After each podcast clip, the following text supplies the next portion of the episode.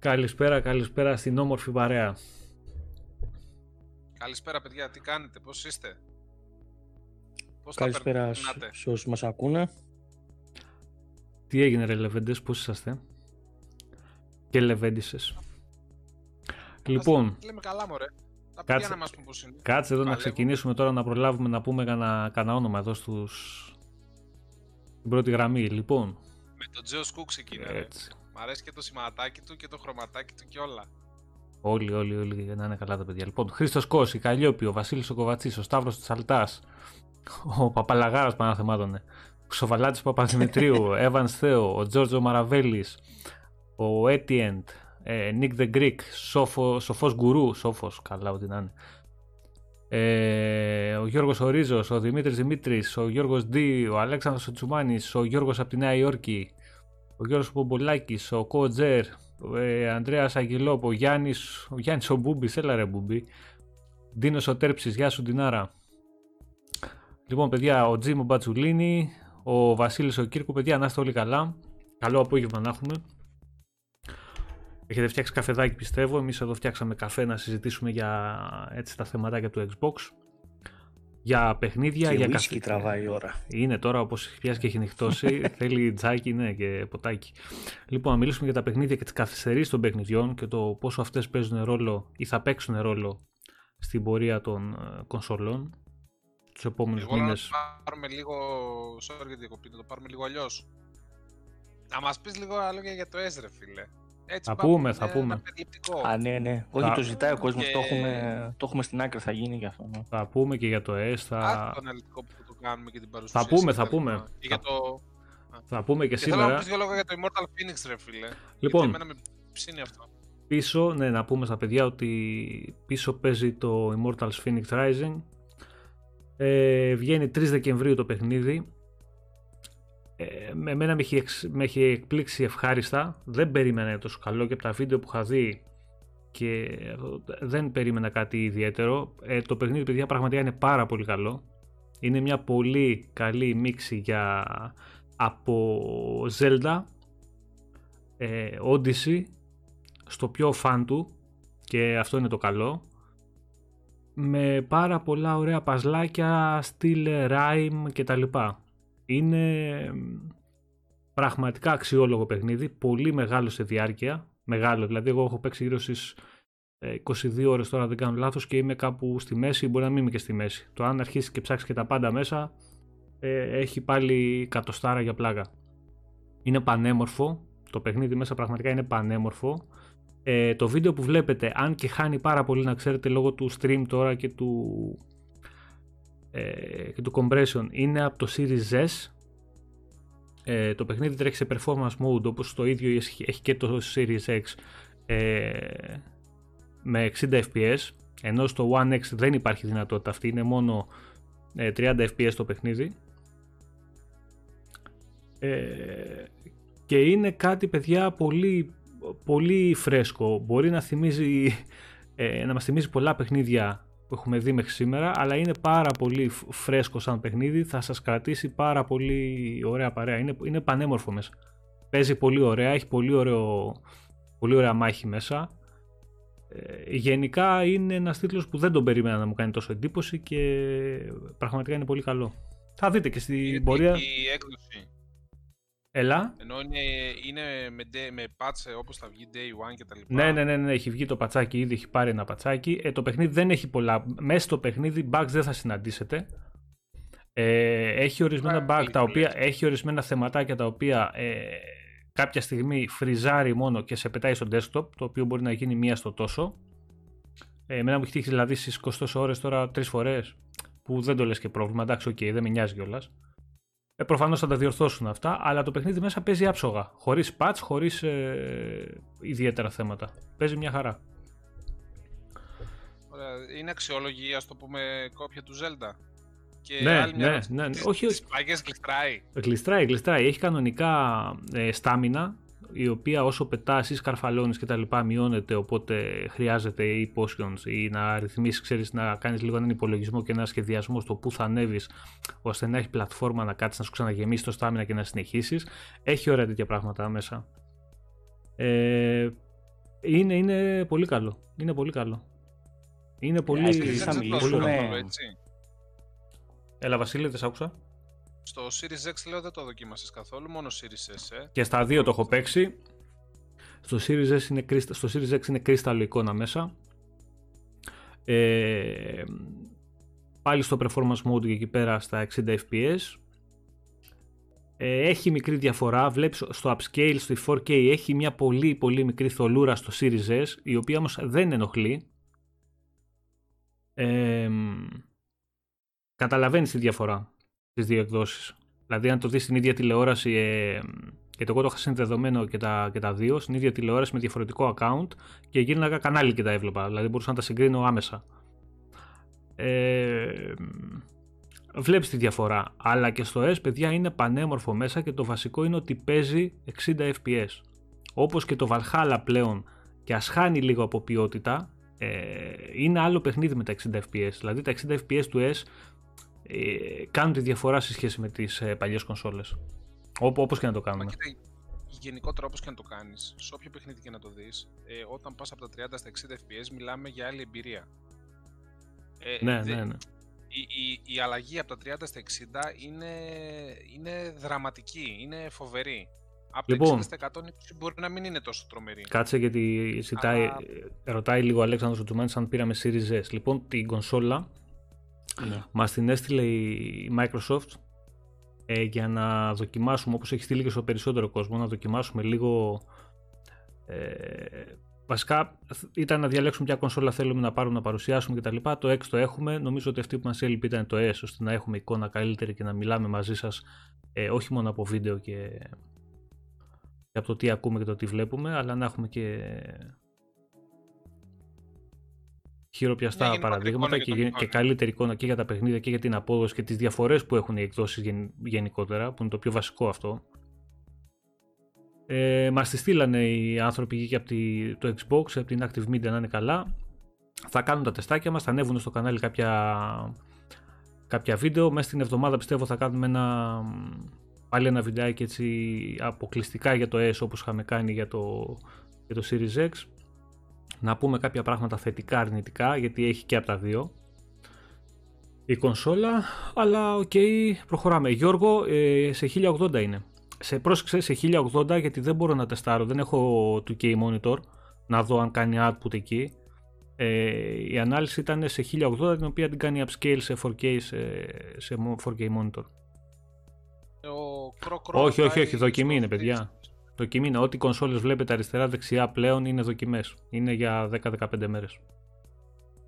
Μην νομίζετε επειδή τις παρουσιάζει ο κόσμος έτσι από εδώ και από εκεί τις έχουν χαρίσει, να ξέρετε.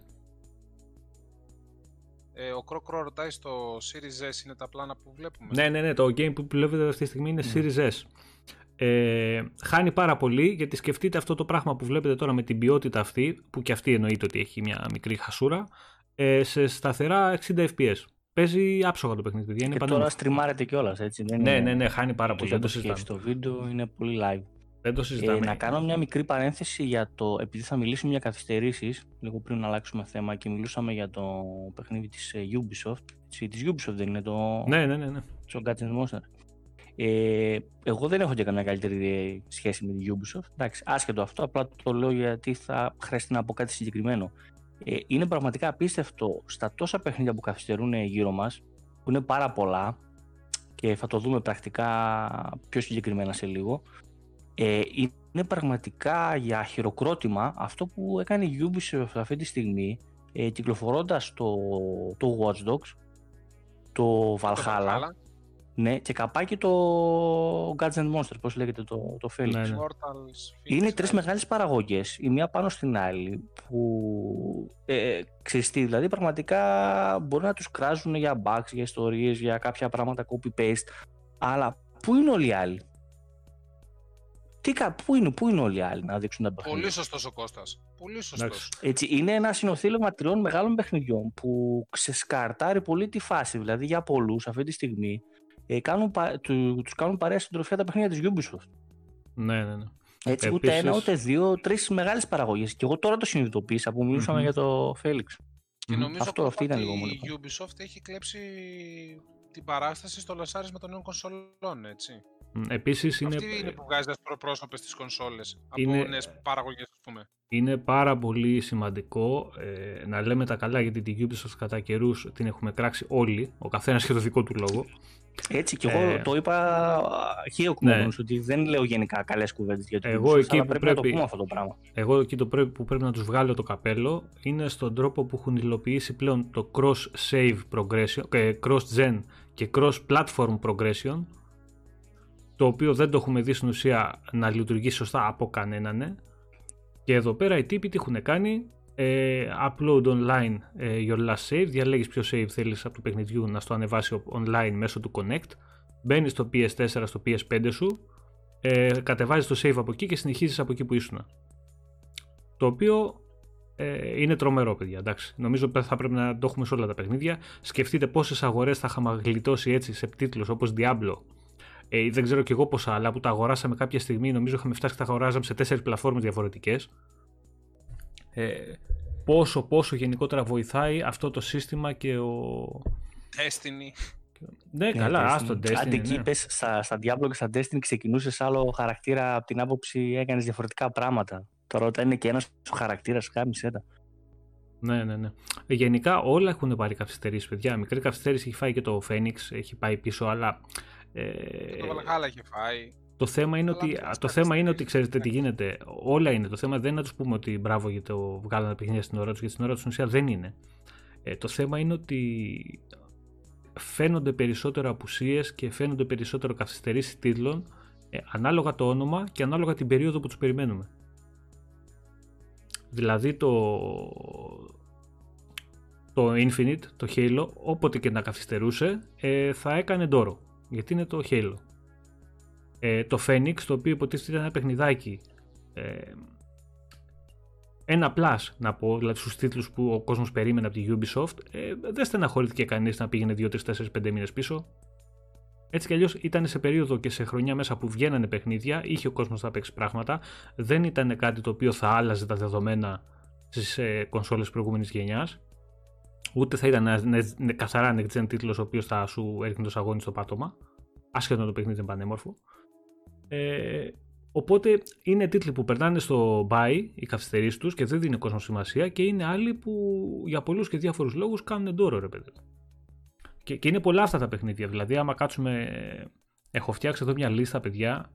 Ε, να αναφέρουμε λίγο τους τίτλους, ειδικά και στις νέες κονσόλες, αλλά γενικότερα πόσοι τίτλοι έχουν καθυστερήσει μέσα στη χρονιά για όλες τις πλατφόρμες ε, να δείτε πώς είναι τα πράγματα και το γιατί πάμε εμείς και στεκόμαστε σε ένα, δύο, τρεις συγκεκριμένους τίτλους. Ε, κάτι άλλο ήθελα να πω. Παιδιά, να έχετε λίγο το νου σας εδώ, επειδή Έτσι, έχω... Κάνει μια Μμμ. ωραία ερώτηση ο Ηλίας ο Τζαβάρης. Μμμ. Λέει δεν έχει καταλάβει το Ubisoft Connect του επιτρέπει να παίξει ένα παιχνίδι που έχει σε μια πλατφόρμα σε μια άλλη; Όχι. Όχι, όχι, Και Ηλία. να το όχι, αγοράσει όχι, και όχι, στην όχι. άλλη πλατφόρμα. Το Αγορα- save σου επιτρέπει να περάσεις. Αγοράζει το παιχνίδι, κατεβάζει την εφαρμογή του Ubisoft και να μην την κατεβάσει την εφαρμογή για τα save. Ε, μέσα από το παιχνίδι σου έχει επιλογή για να ανεβάσεις, ε, να κάνεις upload online το save σου και ακριβώς έχει να κάνεις download το save μέσα από το παιχνίδι online. Οπότε αυτό συνδέεται στο Ubisoft το account σου στο Connect και σου κατεβάζει το save. Ε, Δεν παίζει το παιχνίδι, δεν είναι play anywhere τα παιχνίδια, δηλαδή το αγοράζεις στο PS5 και το παίζεις στο Xbox. Εντάξει, αυτό θα παρά ήταν πολύ.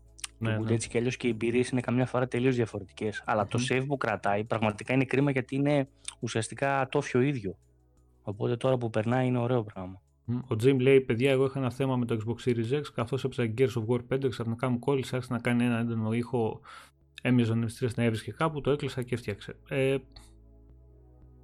Ε, αυτό θέμα, συναντιόταν και στο θέμα, One, νομίζω, θέμα, το soft, συγκεκριμένο θέμα, παρεάκι soft- που. θέμα software είναι Jim Miskas, δεν, είναι, δεν έχει θέμα η κονσόλα.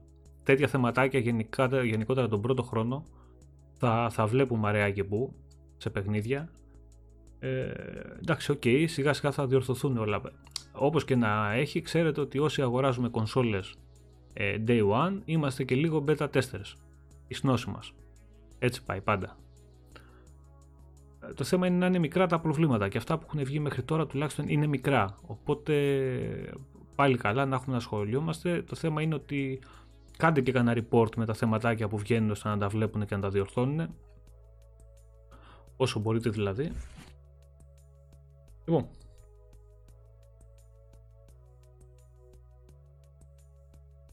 Ε, Βασίλη, δεν ξέρω αν έχει pros progression το, το FIFA 21 ε, save. Νομίζω πως όχι. Μη, μη σου λέω ψέματα, αλλά νομίζω πως όχι. Θα μπορείς να το μεταφέρεις στο PS5, όχι σε Series X.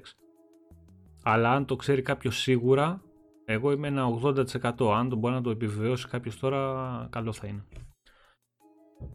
Λοιπόν, Κώστα, θες να αρχίσεις λίγο να λες τα παιχνιδάκια έτσι που, που καθυστερήσανε; Να τα πιάσουμε λίγο έτσι Θα από τα την αρχή, πούμε να έτσι δούμε πώς θα είναι. πραγματικά που ξέρω εγώ. Ναι, για το καθένα, αν θέλετε να λέμε κάτι μικρό ή ξέρω εγώ. Ε, Εντάξει, για τους τίτλους που έχουν σημασία, ρε Ναι. παιδί μου, τώρα όχι για όλα τα παιχνίδια.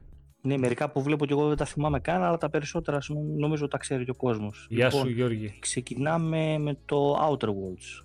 Ε, ήταν να κυκλοφορήσει στο Switch Μάρτιο, α, 6 Μαρτίου, τελικά κυκλοφόρησε 5 Ιουνίου από ό,τι βλέπω. Μμμ. Ο π- 5 Ιουνίου Εντάξει. ε, δεν νομίζω να έσκασε κανείς που καθυστέρησε το The Outer Worlds. Είναι όμως μια καθυστέρηση Όχι, σε ναι. τίτλο. Ο Γιώργο ο Μιχάλης ο Παρασκηνιακός έχει μαθήματα, πνίγεται. Θα τον έχουμε μαζί μας ξανά Ναι. όταν, όταν ανοίξουν τα, το lockdown. Όσο σχολεία. έχει lockdown του, του πίνουν το αίμα του κακομύρι, δεν προλαβαίνει να πάρει ανάσα. Γιατί δεν λες την αλήθεια ότι μαζεύει, μαζεύει υλικό από τα παρασκήνια, ρε; Καλά, ότι μαζεύει, μαζεύει είναι αλήθεια αυτό. Θα έρθει να τα πει μαζεμένα. Ναι, δεν κάνει. Έτσι. Είναι στα αποδητήρια. Μμμ. Λοιπόν, το Outer Worlds, ναι, είπαμε. Έτσι κι αλλιώς και να μην καθυστερούσε πάλι τα ίδια λίγα δέντρα θα είχε. Ε, Hellpoint και από δέντρα στο Απρίλιο Switch. του 16 στο- στις 30 Ιουλίου αυτό.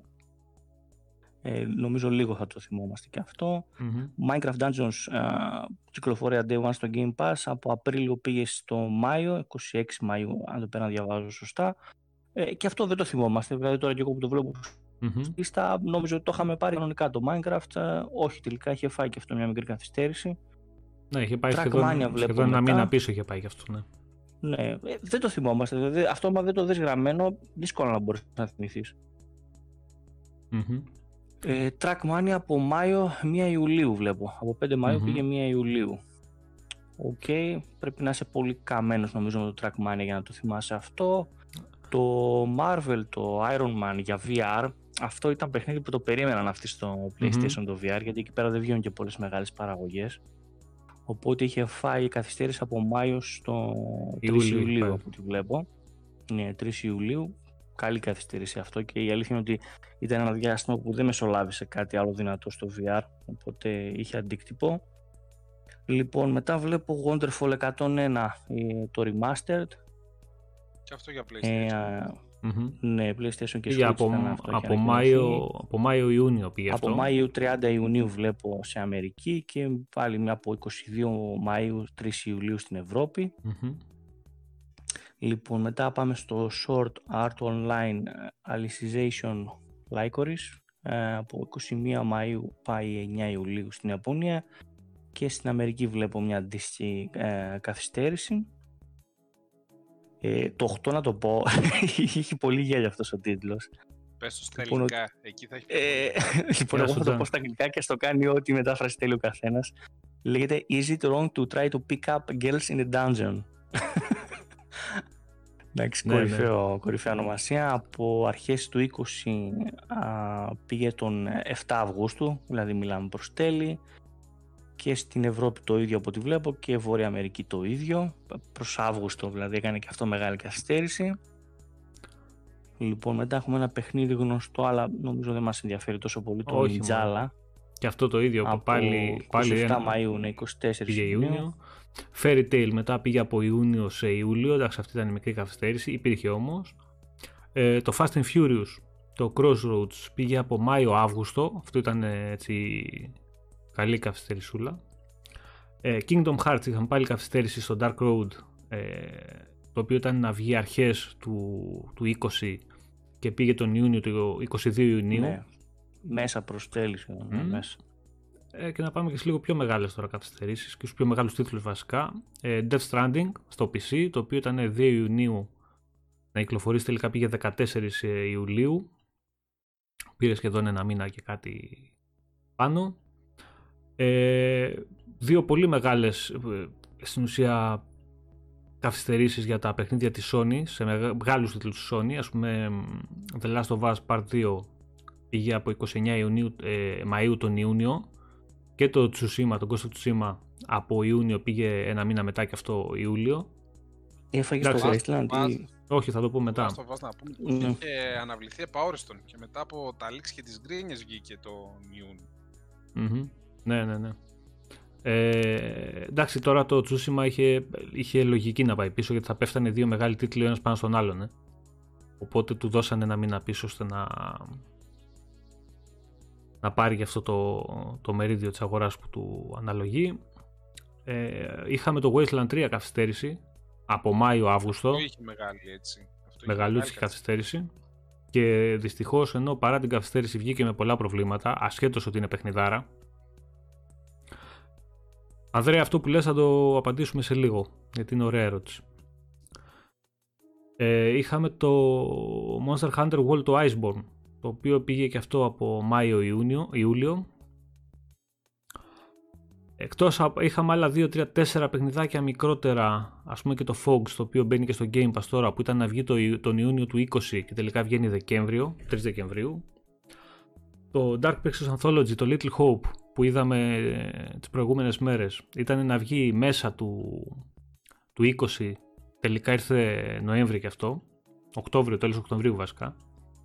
Ε, το Mafia Definitive Edition και αυτό από Αύγουστο πήγε Σεπτέμβρη. Το Warframe, ένα πολύ μεγάλο update που είχαν βγάλει το Paradox ήταν νομίζω τέλη 22 να βγει, πάει το 21 και αυτό και νομίζω επαόριστο. Halo Infinite το είπαμε, έφαγε και αυτό τη μεγάλη καθυστέρηση. Το Deathloop και αυτό επίσης είχε καθυστέρηση. Ε, πάει τον Μάιο του 21, ήταν να βγει κάπου στο Σεπτέμβριο νομίζω του, του 20, αρχικά κάπου, κάπου εκεί ήταν. Λοιπόν, ε, είχαμε στο No More Heroes, στο Sky Children of the Light, είχαμε στο Κίνα το Bridge of Spirits, το οποίο είχαμε δει, ε, το οποίο παιδιά δεν είναι αποκλειστικό παιχνίδι του PS5, είναι time exclusive τίτλος, γιατί ρωτάτε πολύ. Time exclusivity έχει αυτό, το οποίο πήγε και αυτό το πρώτο τρίμηνο του 21. Ε, το Outriders, το οποίο από το 20, τέλη του 20 πήγε Φεβρουάριο του 21 και αυτό. Το The Medium από Δεκέμβριο πήγε 28 Ιανουαρίου του 2021.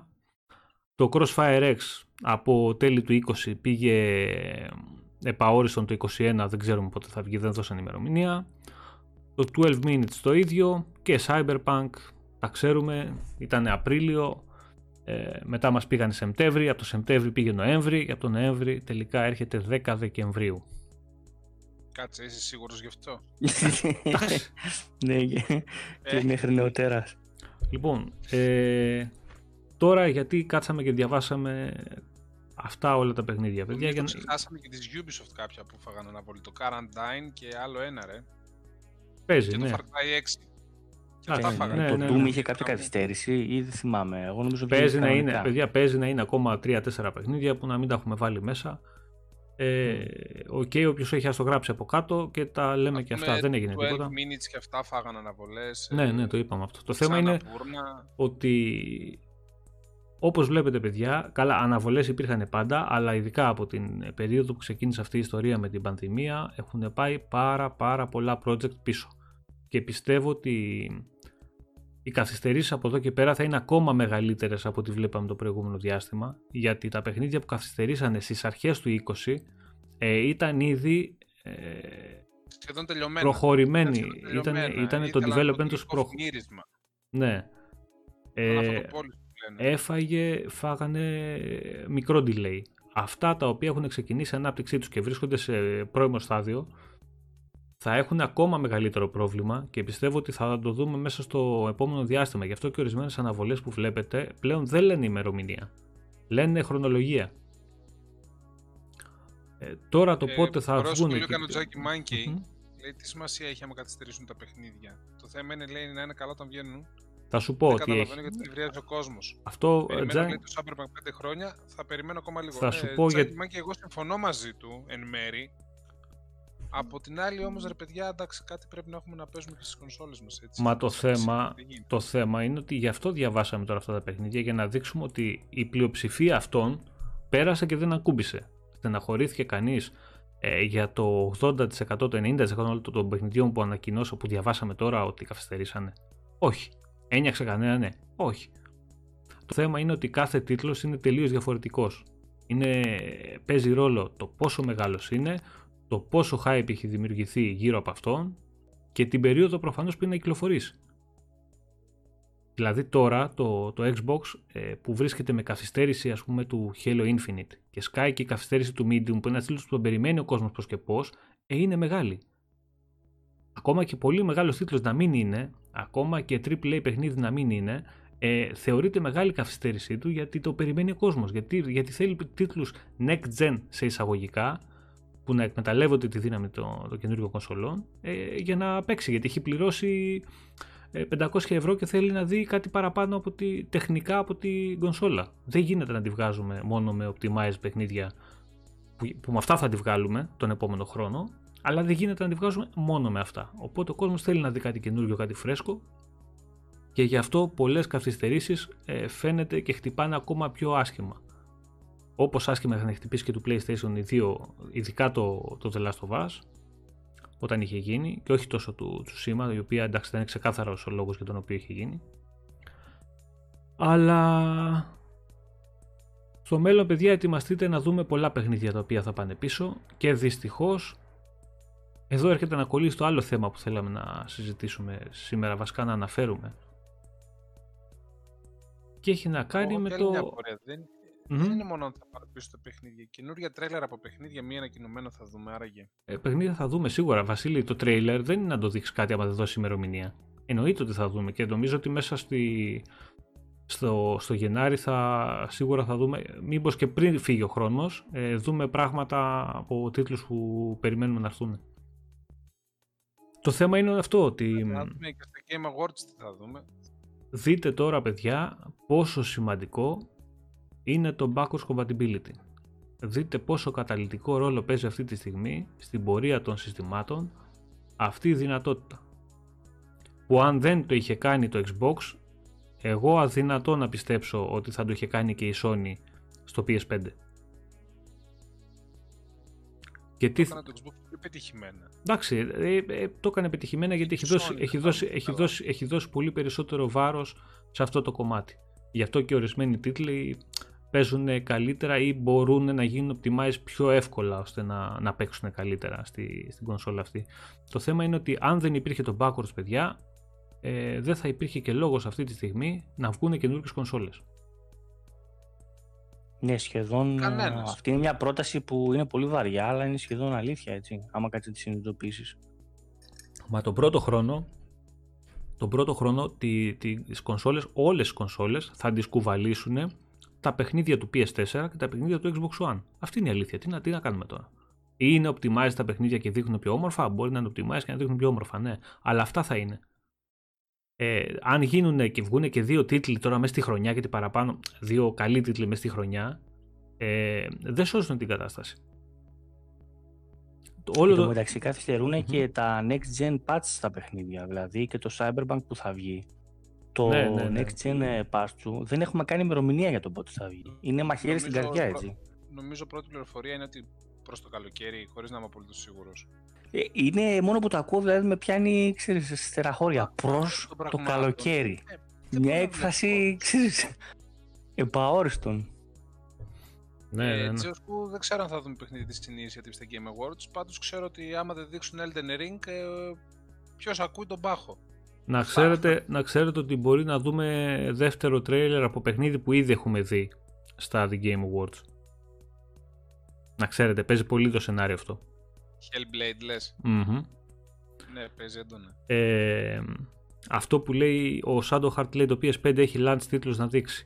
Ε, θα σου πω εγώ την άποψή μου γι' αυτό και όποιος θέλει εντάξει γράφει από κάτω σχολιάζει είναι η δική μου άποψη αυτό. Ε, launch τίτλους ποιο εννοείς; Ακριβώς.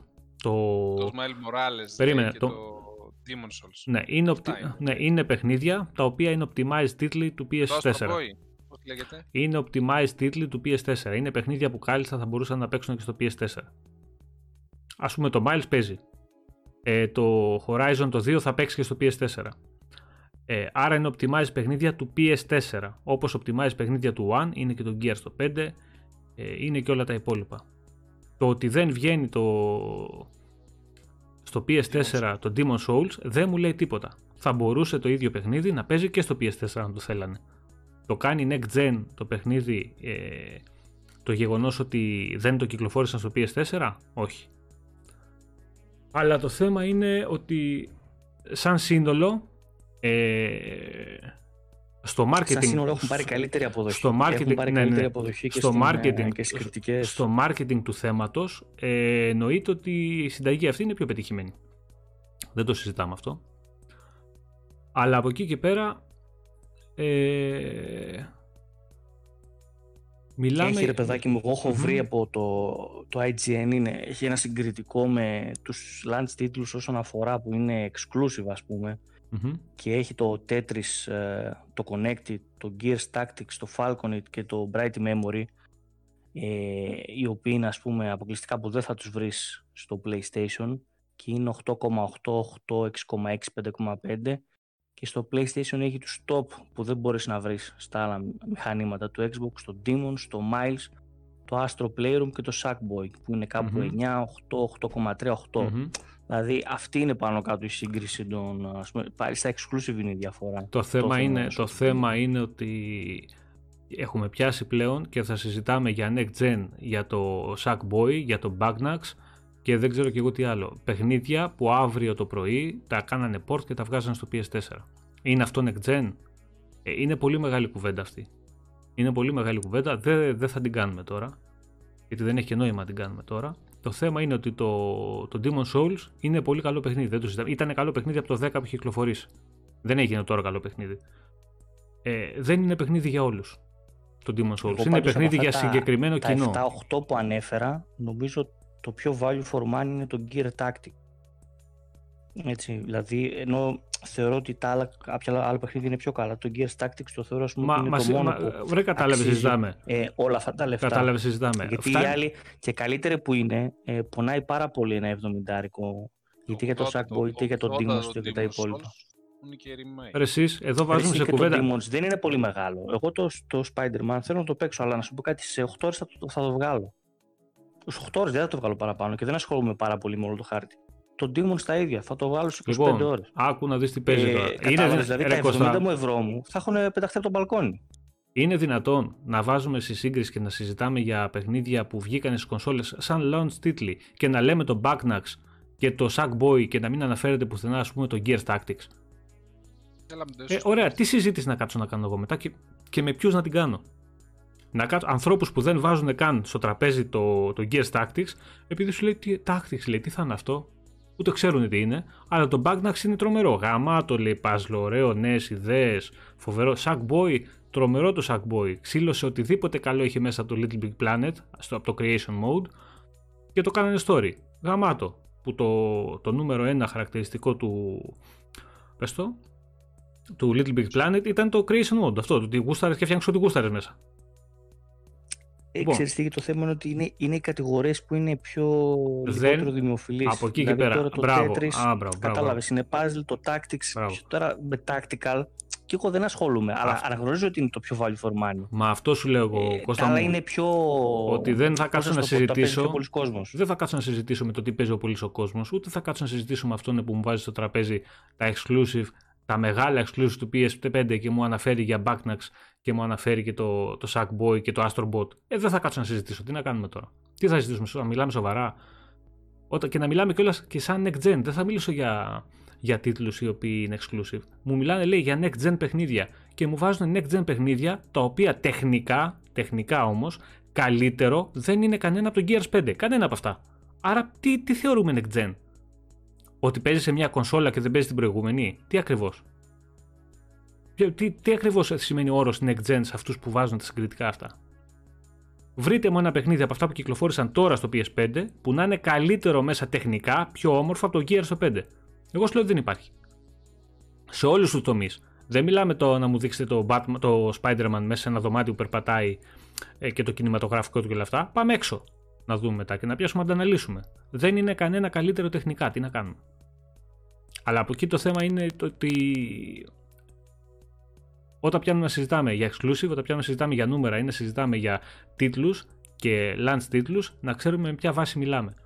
Όλα αυτά είναι παιχνίδια που θα μπορούσαν κάλλιστα να βγουν και στο One, είχαν βγει και στο One και γίνανε optimized στο...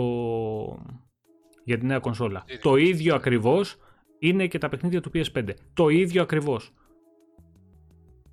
Μην μου πει κανείς ότι δεν μπορούσε να παίξει τον Demon Souls αυτό στο PS4 με χαμηλότερο frame rate. Με χαμηλότερο frame rate. Ναι, ή, θα, ναι. ή θα πείραζε κανέναν. Ναι. Ήταν λες και τα παιχνίδια όλα του Μιαζάκη τρέχανε στα 120 FPS και θα τους πείραζε τώρα να παίξει στα 30 FPS, ξέρω εγώ, σταθερά. Όχι, άμα πειράξει το φωτισμό και βάλεις 30K, παίζει δεν το συζητώ. Καταρχήν δεν αποκλείεται ακόμα και η κυκλοφορία του πίσω σε κάποια φάση.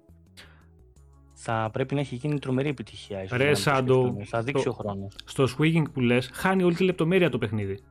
Είναι εντυπωσιακή η κίνηση μέσα και η μετακίνηση γενικότερα, χάνει όλη τη λεπτομέρεια. Μαζί σου εγώ στο εντυπωσιακό του πράγματος. Πάμε τεχνικά, λέω εγώ. Τεχνικά σου μιλάω. Δεν είναι. Άμα δεις τεχνικά τι γίνεται στην έκδοση ας πούμε, του PS5 στο, στο performance, βγάζουν κτίρια και αυτοκίνητα και κόσμο που περνάει από το δρόμο για να φαίνεται και να πηγαίνει έτσι. Άμα κάτσουμε και τα βάλουμε κάτω, θα δεις ότι δεν λέω εγώ δεν είναι εντυπωσιακό. Εγώ θέλω να πω ότι δεν είναι παιχνίδια αυτά που δεν θα πέσανε και στις προηγούμενες κονσόλες. Άρα δεν υπάρχει κανένας λόγος να καθόμαστε και να μιλάμε για launch τίτλους, για next gen παιχνίδια κτλ. κτλ.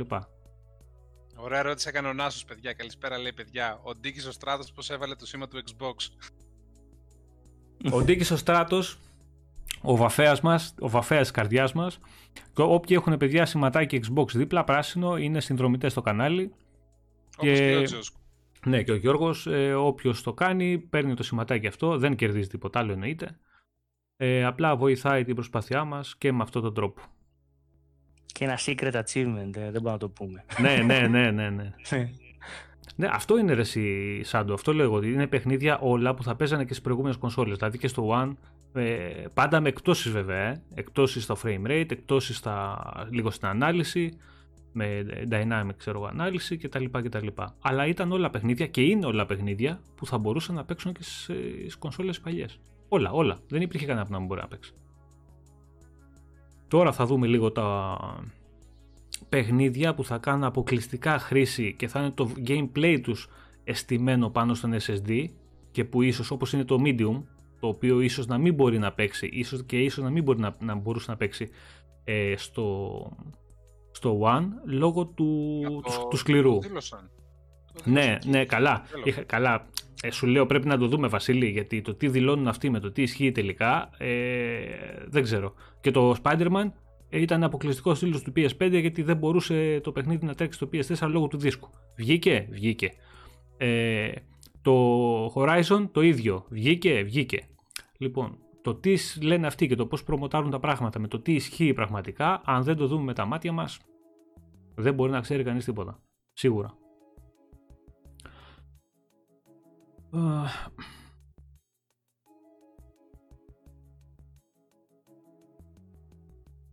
Ο Ανδρέας λέει το Demon Souls το κάνει παιχνίδι επόμενης γενιάς ότι πλέον με τη βοήθεια που έχει μπορούν να το παίξουν περισσότεροι όσο δύσκολο και να είναι γιατί θα υπάρχει και η βοήθεια του YouTube ενώ στο PS3 δεν υπήρχε τι, η βοήθεια του YouTube, μια χαρά υπήρχε. Ε, εννοεί τέτοια, εννοεί ταυτόχρονη θέαση στα Snapchat. Παιδιά, παιδιά, κοιτάξτε να δείτε. Δεν είχαν πολύ εύκολη πρόσβαση στο YouTube εκείνα τα χρόνια. Περιμένετε να... Ρε εσείς, μη με τρελαίνετε τώρα. Δηλαδή κάποιος που είναι άχρηστος και δεν μπορεί να κάνει dodge γιατί το, το Demon's Soul είναι αυτό. Ε, θα δει το, το, στο YouTube το, τη λύση και θα μάθει να κάνει dodge ή θα μάθει να παίζει; Αυτό ήταν το είναι θέμα. Είναι μια βοήθεια, ρε από ε, Είναι μια βοήθεια. Αυτός που, θα ήθελε, αυτός που θα ήθελε να παίξει το παιχνίδι και θα τον κράταγε το παιχνίδι να το παίξει, θα έβαζε επί PS3, γιατί επί PS3 το είχα παίξει και εγώ. Θα έβαζε βιντεάκι στο YouTube τότε που υπήρχαν μια χαρά και θα έβλεπε και όλα τα glitch και όλα τα bug και τα πάντα. Το ότι το κάνει πιο εύκολο ε, τώρα, αυτό δεν σημαίνει ότι θα αποκτήσει το, το παιχνίδι παιδιά περισσότερο κόσμο. Ε, τι να λέμε τώρα. Όχι, βασικά επίσης και τα Demons είναι ένα παιχνίδι το οποίο δεν κερδίζεις κάτι που έχει περισσότερο. Δηλαδή, τι να σου πω, το Rocket League που ψάχνεις παίκτη για να παίξεις αντίπαλους έχει νόημα να έχει πολύ κόσμο. Ε, Τέλος πάντων, ε, το Fortnite, όλα αυτά. Τώρα στο Demons, ε, νομίζω όπου και να βγει έχει ένα κάποιο αριθμό ε, κάποιων που υπάρχουν που σου αφήνουν π.χ. και ένα μήνυμα μέχρι εκεί. Δηλαδή, δεν χρειάζεται και 7 εκατομμύρια παίχτε για να προχωρήσεις μπροστά και να δεις τι κάνουν. Δεν ήταν δηλαδή αυτό το κομβικό σημείο του που Για να παίξεις το Demon Souls και γενικά τα Souls παιχνίδια, πρώτα απ' όλα πρέπει να σου αρέσει αυτό το στυλ, να σου αρέσει αυτός ο κόσμος, να σου αρέσει η δυσκολία, η δυσκολία του να μάθεις το παιχνίδι. Γιατί η δυσκολία του Demon Souls αυτό είναι. Δεν είναι τίποτα τρομερά δύσκολο το οποίο είναι αποτρεπτικό. Πρέπει να μάθεις να παίζεις. Όταν μάθεις να παίζεις και μπεις στη φιλοσοφία του παιχνιδιού, είναι όλα εύκολα.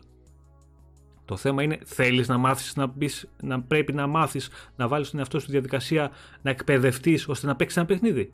Η πλειοψηφία, ξέρετε τι λέει; Όχι, δεν είμαι. Ε, Επίσης, εγώ θα κάνω μια παρένθεση που είναι προσωπική επιλογή. Ε, για μένα δεν μου αρέσει καμία συμβουλή στα Souls παιχνίδια. Τα Souls παιχνίδια δεν μου αρέσει να με βοηθάει κανένας. Ε, θέλω πάντα να παίρνω το χειρότερο δρόμο και να χάνομαι. Και προτιμώ να μην το τερματίζω καν το παιχνίδι. Για μένα δηλαδή αυτό είναι η εμπειρία στα Souls.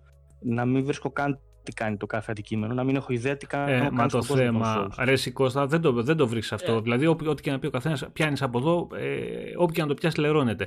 Πριν θυμάσαι την κυκλοφορία του, του Dark Souls του 2, τι γινότανε, που υπήρχαν φήμες ότι θα βάλουν easy mode; Ε, που, που, έβγαινε, okay. ο κόσμος, έβγαινε ο κόσμος παιδιά και έκραζε το σύμπαν. Είχαν πέσει στη From Software να τη φάνε. Λέει easy mode. Εμείς στη hardcore δεν θέλουμε τέτοια πράγματα. Και όχι και ντροπή να παίζουμε τέτοια παιχνίδια. Και εγώ δεν θα τα αγοράσω, έλεγε άλλος, άμα έχει easy mode. Και τώρα θέλουν όλοι βιντεάκια να βλέπουν μέσα από την κονσόλα και να μπορούν να το πηγαίνουν χέρι-χέρι. Ναι, δεν είναι έτσι. Δηλαδή, αν είχε ένα κουμπί που σου δείχνει το δρόμο που πρέπει να ακολουθήσεις, έτσι όπως το κάνουν πολλά παιχνίδια και το χρησιμοποιούμε, που πατάς μέσα, κλίκα, ας πούμε, ξέρω εγώ, το σταυρό και σου δείχνει το μονοπάτι που πρέπει να πας. Ε, για μένα θα ήταν καταστροφικό αυτό για τα Souls. Πιο πολύ από ένα easy mode ή κάτι άλλο. Γιατί είναι η διαδρομή που θα ακολουθήσει σε μένα αυτό που με ενδιαφερει όχι το πόσο δύσκολος είναι ο εχθρός mm Επίσης... Ε, οπότε τώρα εντάξει, να μην μιλάμε για αυτά τα βίντεο. Εντάξει, ok. Okay. Ε, Χρυσοβαλάντη, το... είναι, είναι λάθος το... αυτό που γράφεις στο store, το Medium που το αναφέρει και για Series X και για One. Το είχαν πει νομίζω και το είχαν πει θα διορθώσουν, ε; θα δούμε. Δεν πιστεύω ότι μπορεί να γίνει γιατί το θέμα ήταν ο δίσκος ξεκάθαρα. Ναι, ναι. Οπότε... Όχι, είναι λάθος έτσι κι αλλιώς γιατί το είχε κάνει κάπως διαχωρισμό να φαίνεται διαφορετικά. Ότι μπορείς να το δεις, αλλά δεν μπορείς να το παραγγείλεις άμα έχεις κονσόλα One. Δηλαδή, ούτε καν να δώσεις τα λεφτά από το store του One για να αγοραστεί. Mm-hmm. Κατάλαβες. Το αλλάξαν αυτό. Δημήτρη, ε, παίζει πολύ το Hellblade trailer, gameplay trailer στα Awards. Θα δούμε.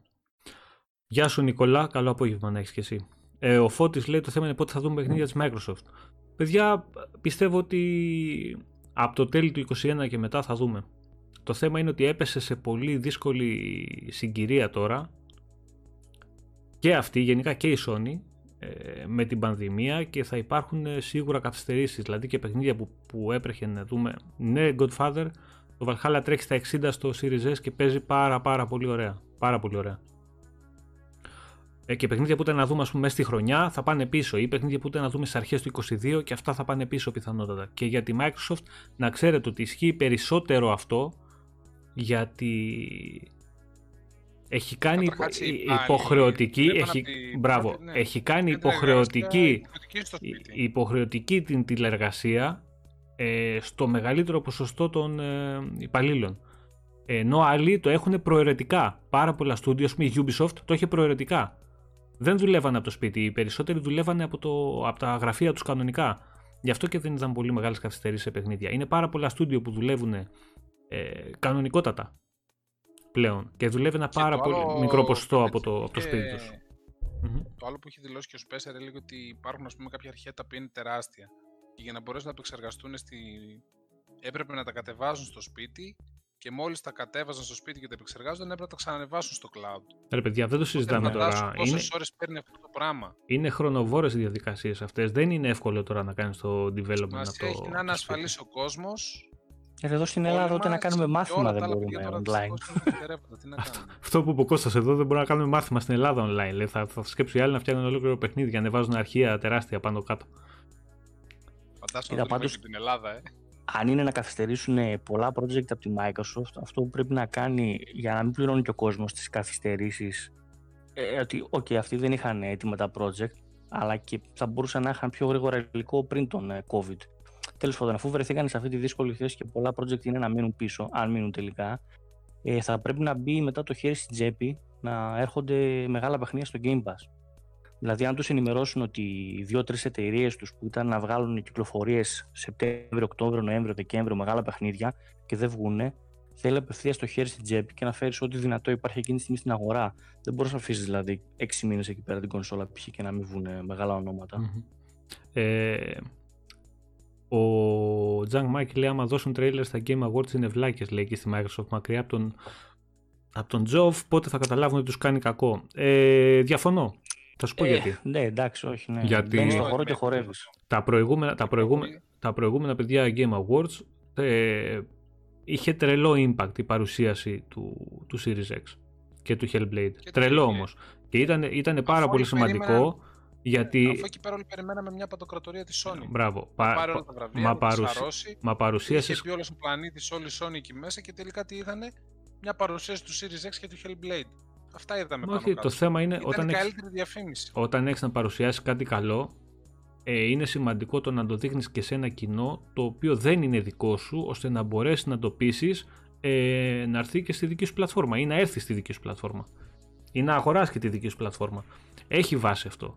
Το ότι ο συγκεκριμένος τώρα είναι σονάκιας και ότι λειτουργεί με αυτό το καθεστώς, εντάξει, το ξέρουμε, δεν έχει να κάνει αυτό. Και, εγώ αυτό ναι, ότι, ότι δεν το ε, συμπαθούμε ε, γενικά.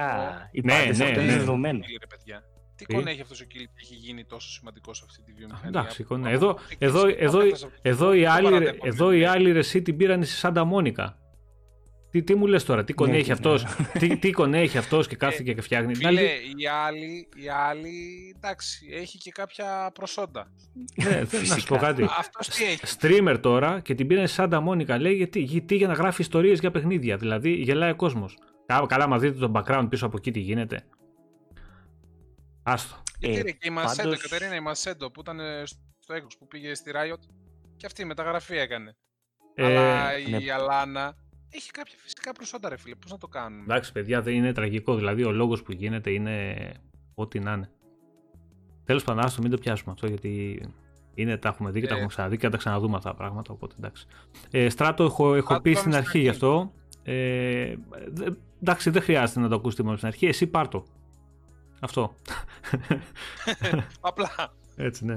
Ξεκάσε σκουπίστε, λοιπόν, τελειώσατε. Ο... Κάποιος παιδί έγραψε εδώ. Α, ο, ο Βασίλης έγραψε. Θέλω ένα σχολείο για τις τιμές των κονσολών στην Black Friday που ήταν στο Θεό.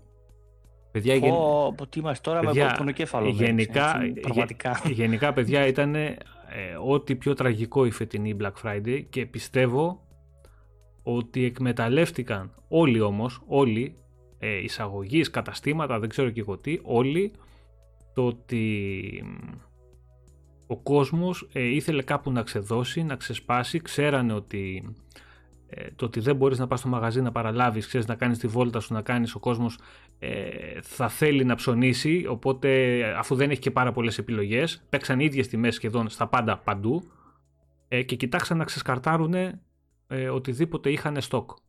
Οι τιμές ακόμα και στα Xbox One και στα PS4 ήταν τραγικές. Και έβλεπες τώρα κάτι διαφημίσεις PS4 στην τηλεόραση με το PS5 στην αγορά και έβλεπε 399 ευρώ λέει PS4 με τρία παιχνίδια. Ρε είσαστε καλά. Α, απίστευτη τιμή. Α, τώρα μόνο... Ρε είσαστε με τα καλά σας. Ο κέφαλος με πιάνει.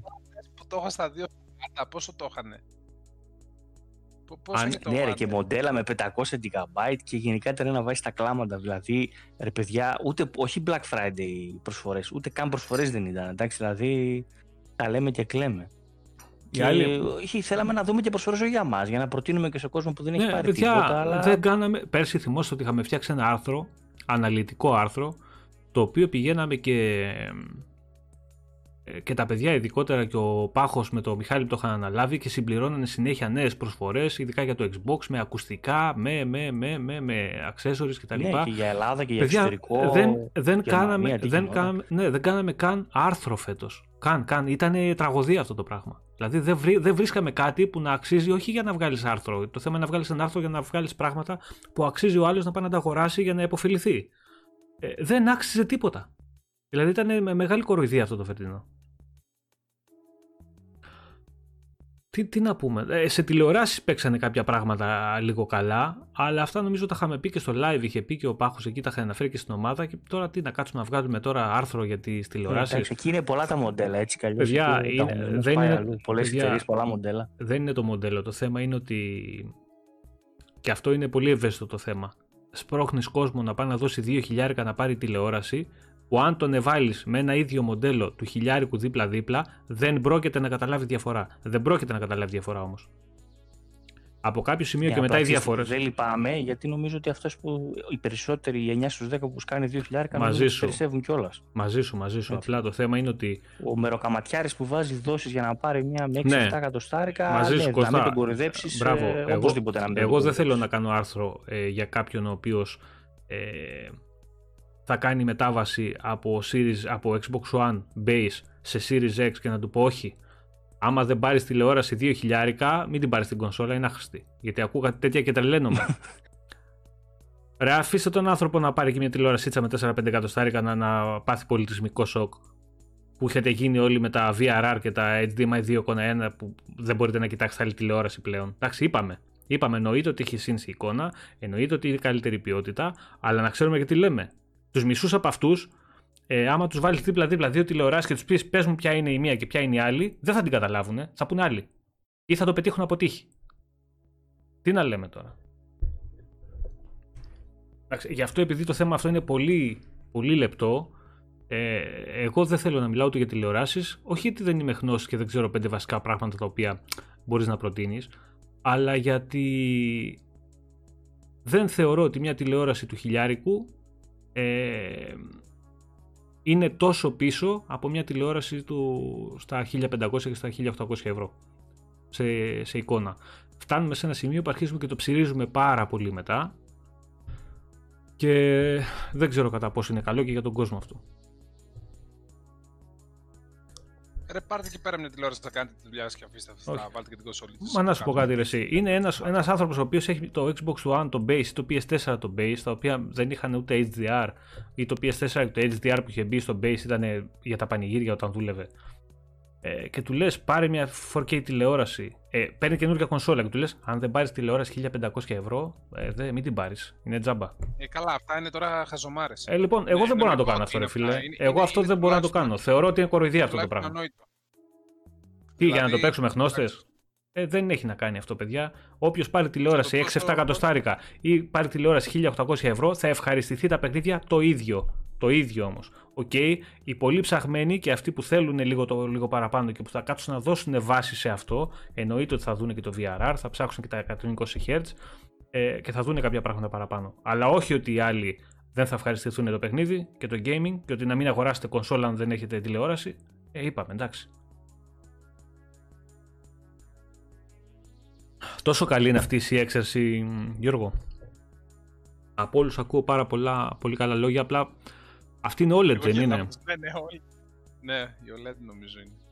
Και καινούργια. Ε, ρε παιδιά, το burn in τώρα αυτό με τη OLED, ξέρω εγώ, ανάλογα για το πόσο ευαίσθητο είναι το πάνελ σε κάθε τηλεόραση. Κάποιοι, να ξέρετε ότι υπάρχουν κάποια patterns τα οποία βάζετε, μπορείτε να βάλετε ένα στικάκι και να τα βάζετε να παίζουν με διάφορα χρώματα, RGB χρώματα, τα οποία γίνονται εναλλαγές ε, ώστε να καθαρίζει ή με λευκό τελείως background ώστε να καθαρίζει το, το panel. Ορίστε. Πολύ ωραία ε, λύση προσφέρει και τους Μάνι. Θα πάρει λέει, ένα monitor γύρω στα 300 ευρώ με 1080p, θα πάρει και το μικρό και αντίο. Μια χαρά. Είναι μια, λύση. μια χαρά είναι. Μια, χαρά είναι. είναι. Παιδιά, να ξέρετε. Ε, άμα δεν είναι ψυχάκιας να ελέγχει τα πάντα, νομίζω ότι θα περάσει καλύτερα από όλους μα. Παιδιά, θα σας πω εγώ. αν, και σας λέω πράγματα που, θα, του πιο από που θα πούμε και στο live τώρα μέσα στην εβδομάδα. Ε, στο 4K, στο upscale, το S, είπα και πριν, βλέπεις μια πολύ μικρή θολούρα ε, στα γραφικά. Υπάρχει, πολύ μικρή όμως, δηλαδή πρέπει να βάλεις δίπλα-δίπλα το Series X και το S για να καταλάβεις τη διαφορά. Αλλιώς ε, πιθανότητα δεν θα σε ενοχλήσει, ούτε θα το παρατηρήσεις. Στο 1080 το monitor στο γραφείο όμως, το παιχνίδι είναι κρίσταλο. Είναι κρίσταλο. Δηλαδή εννοείται ότι όποιος το παίξει σε χαμηλότερη ανάλυση οθόνη θα έχει και καλύτερη εικόνα. Μην σας κάνει εντύπωση. Όποιος το παίξει σε 1080 monitor, συνδέσει το S ή σε 1080 τηλεόραση, θα έχει καλύτερη εικόνα από τη 4K. Λόγω του upscale. Το upscale Εδώ, πάντα ρε, έχει καφετζή, θεματάκια. Έλα. καφετζή, Εδώ υπάρχει πολλοί κόσμος όσο χάσω και να ακούγεται. Από ακόμα έχει 1080p τηλεοράσεις. Αυτή είναι η αλήθεια. υπάρχει. Πάρτε ρε μια Ναι, 4K εκεί ισχύει. πέρα να κάνετε τη δουλειά σας για αρχή. Πάρτε και την κονσόλα και ρεμίστε, παιδιά. Γιατί, Εμείς θα όχι, το όχι. κάνουμε Εγώ, στην εγώ, Ελλάδα. εγώ, εγώ είμαι στη, της- στο, στο άλλο άκρο, Βασίλη. Και στη 1080 που έχεις, πάρε την κονσολίτσα σου την καινούργια και θα την ευχαριστηθείς. Έχω Εντάξει, συνδέσει... Απλά στη 1080. Έχω απλά στη συνδέσει- 1080, έχω δεν συνδέσει- νομίζω ότι αξίζει να πάρεις το Series X. Καλά, καλά. Αυτό Κατάλαβα, θέλω ε. να σου πω. Έχω συνδέσει και το Series X σε 1080 τηλεόραση, μια Samsung ε, 50 και μου έχει πέσει το σαγόνι. Δεν έχει, δεν είναι καμία σχέση, παιδιά. Καμία σχέση. Όποιος δεν έχει, μην τρελαινόστε με τις τηλεοράσεις. Πάρτε καινούργια κονσόλα. Πάρτε καινούργιες κονσόλες και θα παίξετε μια χαρά. Αργότερα αυτές οι κονσόλες θα κυκλοφορήσουν 5, 6, 7 χρόνια θα είναι στην αγορά. Με την πρώτη ευκαιρία, αν σας βολέψει ή μπορέσετε, αγοράζετε και μια, κονσολή, μια καινούργια τηλεορασίτσα. Αν μπορείτε. Μην καθόσετε και σκάτε τώρα με... και βγάζετε ένα budget 2,5 χιλιάρικα για να μπορέσετε να παίξετε. Είπαμε. Να ανεβάσουμε το Βασίλη να ακούγεται από το βάθος. Θα τον ανεβάσουμε το Βασίλη, γιατί να μας ακούγεται από το βάθος. Μίλα ρε. Όχι, είναι στο βάθος. Είναι, δουλεύει σε ένα τούνελ σήμερα. Εντάξει. Νομίζω τον έφτιαξα, θα δούμε. Γεια σου ρε Φουβού, από τη χιονισμένη Ουκρανία. Πες μας αγαπητέ Wow. Φουβού εσύ, ποιο παιχνίδι exclusive, time exclusive τουλάχιστον του Series X περιμένετε με αγωνία εκεί στην Ουκρανία; First person. Ε, τώρα εντάξει. Ναι. ναι, ναι, ναι. ναι. Ε, ο- αυτό, που- Μιχάλη, έχεις δίκιο σε αυτό που λες. Ε, για το super sampling που κάνουν είναι πολύ καλό. Είναι πολύ καλό. Σε 1080 σου λέω τηλεόραση, παιδιά, είναι, είναι κρίσταλλο εικόνα. Βλέπεις πα, πανέμορφα γραφικά, γιατί έπαιξα και το Rising εκεί για να δω λίγο διαφορές, επειδή έχει πολύ έντονα χρώματα και έχουν, έχουν κάνει πάρα πάρα πολύ καλή υλοποίηση στο HDR μέσα. Πάρα πολύ όμως. Ε, το έπαιξα... Ray tracing και το... Όχι, Flex, ε, όχι, για όχι, όχι, όχι. Όχι, έτσι. Όχι, το έβαλα Δεν σε... ξέρουμε αν θα βγει patch και τέτοια. Παιδιά, δεν το νομίζω, έβαλα έτσι. σε τηλεόραση ε, χωρίς HDR, για να καταλάβετε, και σας λέω για ένα πολύχρωμο παιχνίδι με φοβερούς φωτισμούς μέσα που, που κάνει διαφορά και πάλι παραμένει πανέμορφο παιχνίδι, πανέμορφο. Κρίσταλο μέσα, ε, σε 1080 τηλεόραση. Γι' αυτό σας λέω, μην τρελαινόσαστε τόσο με τις τηλεοράσεις. Ένα καλό πάνελ να έχει τηλεόραση και είσαστε μια χαρά. Stalker 2 ρε Ραφαήλ, έτσι. Έτσι, Εντάξει, ε, ναι, ρε Φώτη, εντάξει, κοίτα να δεις. Δεν θα τα βγάλουμε και άξτα ούτε τα 2,1 από το HDMI, ούτε τα VRR, τις τεχνολογίες καινούργιες. Όλα χρειάζονται και όλα θα προσφέρουν σίγουρα και ίσως στο μέλλον ακόμα περισσότερα. Αλλά όχι να γίνουν και απαιτητά δηλαδή για να μπει ο κόσμος να παίξει στο console gaming. Δηλαδή θα κάνουμε το console gaming PC gaming να θέλουμε 3 χιλιάρια για να παίξουμε. Όχι ρε παιδιά, ήμαρτον. Δεν είναι έτσι. Αυτό ήθελα να πω εγώ μετά. Άμα είναι να δώσουμε τόσα λεφτά για τηλεόραση και Series X και, και, και, και PS5, φτιάξε ένα υπερτούμπανο PC με τα ίδια λεφτά, πάρε και ένα monitor της προκοπής και απόλαυσε το ακόμα καλύτερα. Εντάξει, όχι, Πώς δεν το είναι κάνει. αυτό. Πάλι δεν μπορείς να το συγκρίνεις έτσι. Είναι γιατί είναι άλλο το πράγμα το ένα, άλλο το άλλο. Το, το θέμα είναι να πας στο ίδιο budget, ε, χάνει την ουσία το console gaming μετά. Δηλαδή, ε, το console gaming είναι παίρνω την κονσολίτσα μου, δεν ξοδεύομαι, Ξέρεις τι, τη συνδέω και Δεν θα παίζω. πω ότι χάνει την ουσία, δεν θα πω ότι χάνει την ουσία. Εσύ βάζεις τον εαυτό σου σε ένα τρυπάκι που δεν χρειάζεται να μπει και στο τέλος δεν το απολαμβάνεις. Μένεις με το άγχος. Α, φαίνεται καλά. Α, θα χάσω ένα frame. Α, και για ποιο λόγο να έχεις αυτό το άγχος; Για, για ποιο λόγο να βάλεις τον εαυτό σου σε αυτό το τρυπάκι, σε αυτή τη διαδικασία; Εντάξει, Μμμ. είναι και βάζεις ένα εθισμός, έτσι. παιχνίδι να χαλαρώσεις, να περάσεις την ώρα σου, να ηρεμήσεις. Ε, Εντάξει. τουλάχιστον έτσι κάνω εγώ. Το, το να προσπαθείς να ακολουθήσεις παιδιά την τεχνολογία το λέω πολύ απ' έξω απ' έξω, αλλά να ξέρεις ότι είναι εθιστικό. Είναι ένα Ναι, χόμπι ναι. εθιστικό. Συμφωνώ, είναι. Όχι, δεν Και το εθιστικό σταματάς Και εύκολα. πολύ ακριβό χόμπι. Ναι, και είναι και ακριβό, αλλά είναι, είναι εθιστικό και όπως όλα τα εθιστικά πράγματα, είτε είναι Coca-Cola, είτε είναι καφές, είτε είναι ναρκωτικά, είτε οτιδήποτε, είναι δύσκολο να τα σταματήσεις. Ο Γιώργος, ο Χρυσοβαλάτη, όχι, sorry, ο Ντέξτερ λέει η τηλεόρασης παίρνει και για ταινίες. Μαζί σου, εγώ δεν μιλάω για αυτούς που δεν έχουν καθόλου τηλεόραση ή που έχουν μια τηλεόραση πάρα πολύ παλιά και θέλουν, σκέφτονται να κάνουν αναβάθμιση για όλα αυτά που λες και εσύ, για τις ταινίες, για το Netflix, για, για, για, για. Εντάξει, τηλεόραση ε, βλέπουμε, ειδικά τώρα με την καραντίνα, βλέπουμε όλοι. Περισσότερο από ό,τι θα θέλαμε ίσως. Τέλος πάντων, ε, όποιος θέλει να πάρει και έχει την οικονομική άνεση να, πάρει, να κάνει μια ανανέωση στην τηλεόρασή του, εννοείται ότι θα πρέπει να την κάνει και αν θέλει να την κάνει και μπορεί να την κάνει, ε, μαζί του κι εγώ. Το θέμα είναι να μην κάνουμε αυτούς που έχουν ήδη μια τηλεόραση Ε, ξέρω άτομα που έχουν τηλεόραση ε, 1000 ευρώ και πάνω και λένε όχι παιδιά θέλω να βρω να τη δώσω τώρα να πάρω μία με HDMI 2.1 γιατί αυτή δεν είναι καλή. Δεν θα παίζουν καλά τα παιχνίδια. Όχι ρε, μαζευτείτε, εντάξει, είπαμε. Τώρα αυτόν, αυτόν τώρα να το λυπάσαι. Εντάξει, είτε το έπαθε μόνος του, είτε τον πείσανε, αλλά είναι κρίμα το παιδί. Ναι. Πραγματικά, έτσι. Εντάξει, να σου πω κάτι. Όταν όλοι ξέρουμε από κανένα δύο τέτοιους, ε, σκέψου πόσο είναι. Ε, αν και, και, και μικρό να είναι το ποσοστό, σκέψου πόσα άτομα είναι συνολικά, ξέρω εγώ, από την κοινότητα που, που έχουν μπει σε αυτό το τρυπάκι. Ε, όχι, ρε φίλε, εντάξει. εντάξει. Είμαστε, είναι και το σύνδρομο κινητού που έχουν συνηθίσει ο κόσμος να αλλάζει κινητά για να προλαβαίνει την τεχνολογία κάθε 6 μήνες. Και αυτό έχει, έχει γίνει και τελείωσε, δεν, δεν πάει πίσω. Αλλά εντάξει, μην γίνει και με τις κονσόλες και τις τηλεοράσεις. της τηλεόρασης για να την αλλάζεις κάθε δύο χρόνια. Δηλαδή, τι παραπάνω σου προσφέρει το Netflix, γιατί εννοείται όπως αναφέρει και το παιδί παραπάνω ότι βλέπεις και ταινίες, ή τι παραπάνω θα σου προσφέρουν οι κονσόλες για να αλλάζεις κάθε δύο χρόνια την τηλεόρασή σου; Εγώ λέω για όποιος έχει μια καλή τηλεορασίτσα να την κρατήσει, να πάρει την κονσολίτσα του, να ευχαριστηθεί το παιχνίδι και... Με τον καιρό αλλάζει και την τηλεόραση. Άμα θέλει να την αλλάξει κάποια στιγμή στο μέλλον και να πάρει κάτι Αλλά μην τρελαίνεστε να τα πάρετε και τα δυο μαζί, ρε παιδιά. Δεν έχει νόημα. Ναι. Μην, μην μπαίνετε στο το τρυπάκι. Εγώ γιατί, Κοίταξε, για τη δεδομένη χρονική στιγμή που μιλάμε. Έχει αυτό το, το πράγμα. Γιατί και εγώ είμαι λίγο, ξέρεις, ε, tech freak και τα λοιπά και τα θέλω όλα μαζί στο τούμπανο να αποδίδουν τα μέγιστα. Αλλά όχι, λέω yeah. και μετά δεν αξίζει. Ένα, όσοι πάρουν, να, όσοι πάρουν το Series S, γιατί λέει ο Κωστής, γράφει πριν λίγες μέρες πήρα το Series S, λέει πραγματικά εντυπωσιάστηκα πώς αυτό το μικρό κουτάκι κάνει τόσο μεγάλα πράγματα. Λέει τρελές ταχύτητες. Παιδιά, ο SSD είναι απίστευτος. Δηλαδή, βλέπεις αυτό, αυτό όπως το λέει ο Κωστής, αυτό το κουτάκι το μικρό και φορτώνει το, το Rising, το Phoenix Rising που βλέπετε εδώ, σε χρόνο 0, σε 5 δευτερόλεπτα. Και, και στο One X κάνει 1,5 λεπτό. Quick Resume υποστηρίζει. Ναι, υποστηρίζει. Ε, δεν δουλεύει όπως θα έπρεπε. Ξανά το έχουμε πει ότι το Quick Resume το, το μοντάρουνε. Θα βγει μεγάλο update για το Quick Resume το οποίο θα έρθει και θα κάνει λίγο τα πράγματα πιο απλά. Αλλά το Στο θέμα είναι... τώρα δεν έπαιζε ας πούμε. Έπαιζε, έπαιζε, έπαιζε. Έπαιζε, έπαιζε ναι.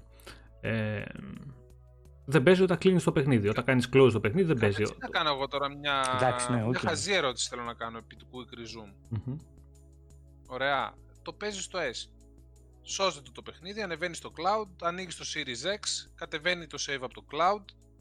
Εκεί τι γίνεται, φορτώνει από την αρχή ή μπουστάρει και εκεί Series ε, Quick Resume να τρελαθούμε δηλαδή; Πού; Όχι ρε, τι δουλειά ναι, έχει ρε, ναι. το Series S, το Quick Resume ρε, εσύ; Με το save; Έχει καμία δουλειά αυτό. Αυτό save πάει, γίνεται. Άρα, δεν πάει στο cloud, ας πούμε. Στην αρχή αναγκαστικά, όχι, ας πούμε, το έπαιζες στο Series X. Ωραία, σου, λέω παράδειγμα. Σε στέλνει λογικά στο τελευταίο save. Όχι στο τελευταίο quick save. Στο save που, θα, που έχεις κάνει, που έχεις ανεβάσει online. Εκεί σε φορτώνει. Ναι, όπου ναι. είσαι. Δεν θα σε βγάλει στο σημείο που ήσουν στο παιχνίδι μέσα. Στο τελευταίο checkpoint, στο ναι. save που έχεις ανεβάσει. Το quick resume, ναι, αυτό είναι η ερώτηση μου. Δηλαδή, έπαιζες Series X, το κλείνεις, ξαναπέζεις Series X, δουλεύει quick resume. Ναι. Ωραία παίζει Series S, γίνεται η αλλαγή στα save. Μετά όμως που θα ξανακατέβει στο Series X το καινούργιο το save, στο κάνει boot από την αρχή αυτόματα, έτσι. Ναι, ναι, ναι. Δεν δουλεύει το quick resume, αυτό ρωτάω. Όχι, όχι. Όταν τρέχεις το παιχνίδι, σου λέει ότι έχεις δύο διαφορετικά save σε διαφορετικές πλατφόρμες. Ποιο θες να κρατήσεις, εσύ προφανώς ξέρεις ποιο δεν θέλεις. Από πριν το επιλέγεις και συνεχίζεις από εκεί που ήσουν. Αλλά το quick resume έχει να κάνει με το, με το δίσκο και την κονσόλα. Δεν έχει να κάνει με το save, καμία δουλειά. Ο Ανδρέας ο Μεταλλίδη γράφει. Ωραίο, ο επώνυμο ρε Ανδρέα. Μεταλλίδη, ναι. ωραία φίλε. Παιδιά, το FIFA λέει θα είναι Next Generation, θα δούμε διαφορά. Να πούμε παιδιά ότι το FIFA νομίζω βγαίνει 4 Δεκεμβρίου. Ε, η Next Gen έκδοση. Θα είναι δωρεάν για όσους έχουν το παιχνίδι ε, η αναβάθμιση. Θα είναι δωρεάν η αναβάθμιση μέχρι να κυκλοφορήσει και το FIFA 22. Μετά τέλος. Αυτό το μοντέλο έχει καθιερώσει η EA ότι τα παιχνίδια της θα γίνονται αναβάθμιση στις next gen εκδόσεις μέχρι την κυκλοφορία του επόμενου τίτλου της. Δηλαδή το FIFA μέχρι το 22, το NFL μέχρι το NFL 22. Είναι ψηλοτίμιο. Ε, είναι. είναι τίμιο γιατί, γιατί μετά ποιος θα το κάνει ρε, εσύ, μετά από ένα χρόνο ρε Κώστα, ξέρω εγώ δηλαδή πόσο θα είναι το ποσοστό που μετά από ένα χρόνο θα πάρει το FIFA 21 και θα τον νοιάζει να έχει την next gen έκδοση ξέρω εγώ. Θα είναι, ναι, σίγουρα θα υπάρχουν άτομα, αλλά πόσοι θα είναι αυτοί; Ναι. Ναι, μα, μα, ξέρεις τι γίνεται. Ο, ρε, φώτη αυτό είναι. Συν λέει τον κόσμο μαζί με την κονσόλα να αγοράσω και τηλεόραση. Λέει το βάζω τον κόσμο σε αυτό το τρυπάκι. Το θέμα είναι ότι έχουν αποτρέψει και πάρα πολύ κόσμο να κάνει τη μετάβαση στη νέα γενιά με αυτό το κόλπο όμως. Είναι πάρα πολλοί που θέλουν να δώσουν 4, 5, 3 εκατοστάρικα, δεν έχουν παραπάνω και θέλουν να, να παίξουν τα παιχνίδια σε καλύτερη έκδοση, σε καλύτερη μορφή. Και με αυτό το τρυπάκι που έχουν βάλει όλο τον κόσμο ότι πρέπει να πάρεις και τηλεόραση ντε και καλά, έχουν, αποτρέπουν τον κόσμο να ευχαριστεί τα παιχνίδια. Δηλαδή σε 1080 όποιος δει το Phoenix Rising, ξέρω εγώ, σε 1080 με 60 FPS ή το Valhalla, δεν θα το ευχαριστηθεί στο μηχανηματάκι με 300 ευρώ μόνο. Πρέπει οπωσδήποτε να έχει και 4K τηλεόραση 2.000 ευρώ. Εντάξει, μίλαμε τα ίδια. Απλά και τον κόσμο την μία τον καταλαβαίνω γιατί σου λέει: Έχω δώσει τόσα λεφτά για το μηχάνημα να μην εκμεταλλευτώ πλήρως όλες τις δυνατότητές του. Οπότε μπαίνει αυτό με ε, τι να κάνουμε, έτσι να πάρει καλύτερη τηλεόραση. Mm-hmm. Εντάξει. Ε, τι να κάνουμε. Απλά αυτό... παιδιά λίγο κρατηθείτε. Δηλαδή, μην αλλάξετε κατευθείαν τηλεοράσεις. Δηλαδή, άμα πάρετε του χρόνου καινούργια τηλεόραση του παραχρόνου, τι θα γίνει; Μιλάω για όσους έχουν καλή τηλεόραση, έτσι. Έχουν ήδη μια 4K με HDR. Αυτό. Όσοι έχουν μια τηλεόραση, Βασίλη, για μένα με καλό πάνελ, ε, είναι ok. Δηλαδή δεν θα χρειάζεται και 1080 να είναι, είναι καλό το μοντέλο με καλό πάνελ, δεν χρειάζεται να μπουν άμεσα, δεν είναι ανάγκη να αγοράσουν άμεσα τηλεόραση. Ότι θα δουν διαφορές θα δουν, αλλά όχι ότι δεν θα ευχαριστηθούν τα παιχνίδια. Τα 60, ε, 60 FPS, τα 60 FPS και, το, και την κρυστάλλινη εικόνα και την ταχύτητα του δίσκου και, και, και, και θα την ευχαριστηθείτε παιδιά και θα την νιώσετε την αλλαγή και με χειρότερος specs τηλεόραση. Απλά λες, είναι, είναι, μετά είναι απλά ρε καφετζή το γαμώτο που σου τρώει. Λες, πήρα π.χ. Series X, ε, θα πάρω και μια τηλεόραση. Ναι, ok, okay, σεβαστό. Ναι, ok, okay, να την πάρεις όμως όποτε μπορείς. Εγώ δεν λέω όχι. Αυτό. Εγώ δεν, δεν, δεν, δεν να, να μην τρελαίνε το κόσμος. Γιατί βλέπω όλους έχουν πάθει μια αδημονία. Δηλαδή, τους πιάνει υπερκατανάλωση και σου λέει δεν μπορώ να πάρω τηλεόραση, δεν παίρνω τίποτα. Όχι, παιδιά, πάρτε είτε Series S, είτε Series X, είτε PS5, πάρτε ό,τι θέλετε. Χαρείτε ε, τα. Το Shadow λέει το HDR είναι το πιο σημαντικό. Ε, σε αυτά τα 120 FPS και το HDR είναι τα πιο σημαντικά, αλλά και το HDR, παιδιά, είναι πολύπλοκη η ιστορία. Δηλαδή, ε, υπάρχουν τηλεοράσεις που το HDR στο καλύτερα να μην το είχαν και σου κάνουν χειρότερη την εμπειρία από το να το, το κάνουν χειρότερη. Ναι. Απλά λέει ότι οπτικά η, το μάτι σου τη μεγαλύτερη διαφορά που θα καταλάβει είναι, στα, είναι στο HDR. Ναι, ναι, ναι, ναι. Είναι, είναι το πρώτο που κάνει μπαμ και εντυπωσιάζει περισσότερο. Σχεδόν ναι. και από την ανάλυση δηλαδή. Απλά ίσως είναι πιο εντυπωσιακό από το 4K το HDR να είναι σωστά. Ναι, όχι ίσως, όχι ίσως, είναι πιο εντυπωσιακό. Αλλά το θέμα είναι ότι σου λέω υπάρχουν τηλεοράσεις και πάνελ που λες καλύτερα να μην είχε το HDR και αναγκάζεσαι πολλές φορές να ξέρετε παιδιά να κλείνετε το HDR από την κονσόλα ε, γενικά όσοι δεν έχετε πάρα πάρα πολύ καλή τηλεόραση, δοκιμάστε να κάνετε να κλείσετε και το HDR10 από τις ρυθμίσεις της κονσόλας για να δείτε εικόνα. Είναι πάρα πολλοί αυτοί οι οποίοι έχουν πολύ καλύτερη εικόνα και ευχαριστούνται πολύ περισσότερο τα παιχνίδια με το HDR κλειστό. Γιατί, γιατί πολύ απλά η τηλεόρασή τους και το πάνελ δεν υποστηρίζει τόσο καλή λειτουργία, τη συγκεκριμένη λειτουργία. Δηλαδή, ξεθοριάζει χρώματα, ασπρίζει πολύ η εικόνα. Ε, έχει θεματάκια. Έχει θεματάκια. Καλό θα είναι να δοκιμάζετε. Συμφωνώ με αυτά που λες πάνω. Και συμφωνώ πάρα πολύ και με τον Τζος Σκου ε, ότι το VRR είναι ο καλύτερος λόγος για μένα αυτή τη στιγμή να πάρει κάποιος καινούργια τηλεόραση. Ναι. Ε, ε θα καταλήξω θα, σε αυτό που είπα πριν και στην αρχή ότι η διαφορά φαίνεται πάρα πολύ έντονα από τα 30 σε 60 fps. Από τα 60 στα 120 ναι, μεν φαίνεται, αλλά όχι πάντα. Εντάξει, παιδιά, το, στο αλλά το μάτι τη διαφορά από τα 30 στα 60 την καταλαβαίνει αυτόματα. Ναι, ναι, εννοείται. Ε, το feeling που έχεις παίζοντας με τα χέρια σου με χειριστήριο με πληκτρολόγιο ε, θα την καταλάβει και στα 120. Το θέμα είναι ότι είμαστε σε μια κατάσταση που δεν υποστηρίζουν πολλά παιχνίδια 120.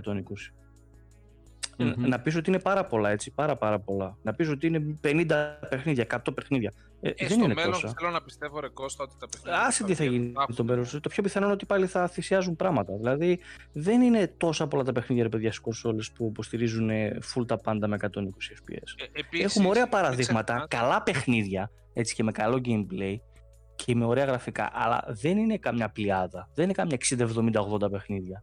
Έτσι. Mm-hmm. Οπότε δίνεις πάρα πολλά λεφτά και παίρνεις το τέλειο αποτέλεσμα σε μερικά παιχνίδια. Αυτό. Μην ξεχνάς ότι στο μέλλον θα μπει και το ray tracing στο παιχνίδι. Αποκλείεται να μπορούν να σε υποστηρίζουν. Εγώ δεν πιστεύω ότι υποστηρίζουν 120 ναι, ray tracing και 120 το ξεχνάμε από τώρα. Εντάξει, το ναι, ξεχνάμε ναι, ναι, αυτό. Εγώ έτσι πιστεύω. Θα είναι Παιδιά, πολύ λίγα τα εγώ, αυτή. Να σου πω κάτι, κοιτάξτε να δείτε. Το 120 FPS ε, σε ό,τι έχει να κάνει με την κονσόλα τουλάχιστον ε, για μένα θεωρώ ότι είναι κάτι το οποίο ναι μεν ok δείχνει τις δυνατότητες μέχρι ένα βαθμό της κονσόλας αλλά μην ξεχνάμε ότι το 120 fps είναι περισσότερο για το PC και για competitive παιχνίδια. Για multiplayer. Ναι, τύπου Λοιπόν, ναι. Counter-Strike. Άλλο, Έχει- Warriors. ναι, ε, ε, Fortnite, βάλτε τα Crossfire. όλα. Μην ξεχνάτε ότι το Fortnite για να παίζουν στα 240 FPS τα ρίχνουν σα- σε PC που δεν το σκόνουν στα low πολύ. Και παίζουν στα 240 FPS γιατί, γιατί θες την απόκριση. Τα παιχνίδια της κονσόλας και με το χειριστήριο με το pad είναι τελείως διαφορετικό και δεν μπορώ να δεχτώ από κανένα να μου πει ότι όχι θέλω 120 FPS το code για, λόγω της, απ- της απόκρισης γιατί είμαι competitive gamer και παίζω με gamepad. Γιατί λέει μαλακίες. Δεν ισχύει Ναι, το ένα με το εντάξει. άλλο. Λοιπόν, άρα το Να 120 γι- να γυρίσεις FPS. πόσο γρήγορα να κάνεις strafe με Έλα ένα τώρα. game, δηλαδή, δεν- τώρα δεν γίνεται. είναι να είχαμε να Εντάξει. λέγαμε. Καλό είναι το 120 FPS και μην ξεχνάμε στα 120 FPS όλα είναι 1080 και σε κάποια ακόμα και στο S είναι κάτω από 1080. Σε κάποιο νομίζω έπεσε και στα 600p κάποια στιγμή. Στο Dirt νομίζω ήτανε.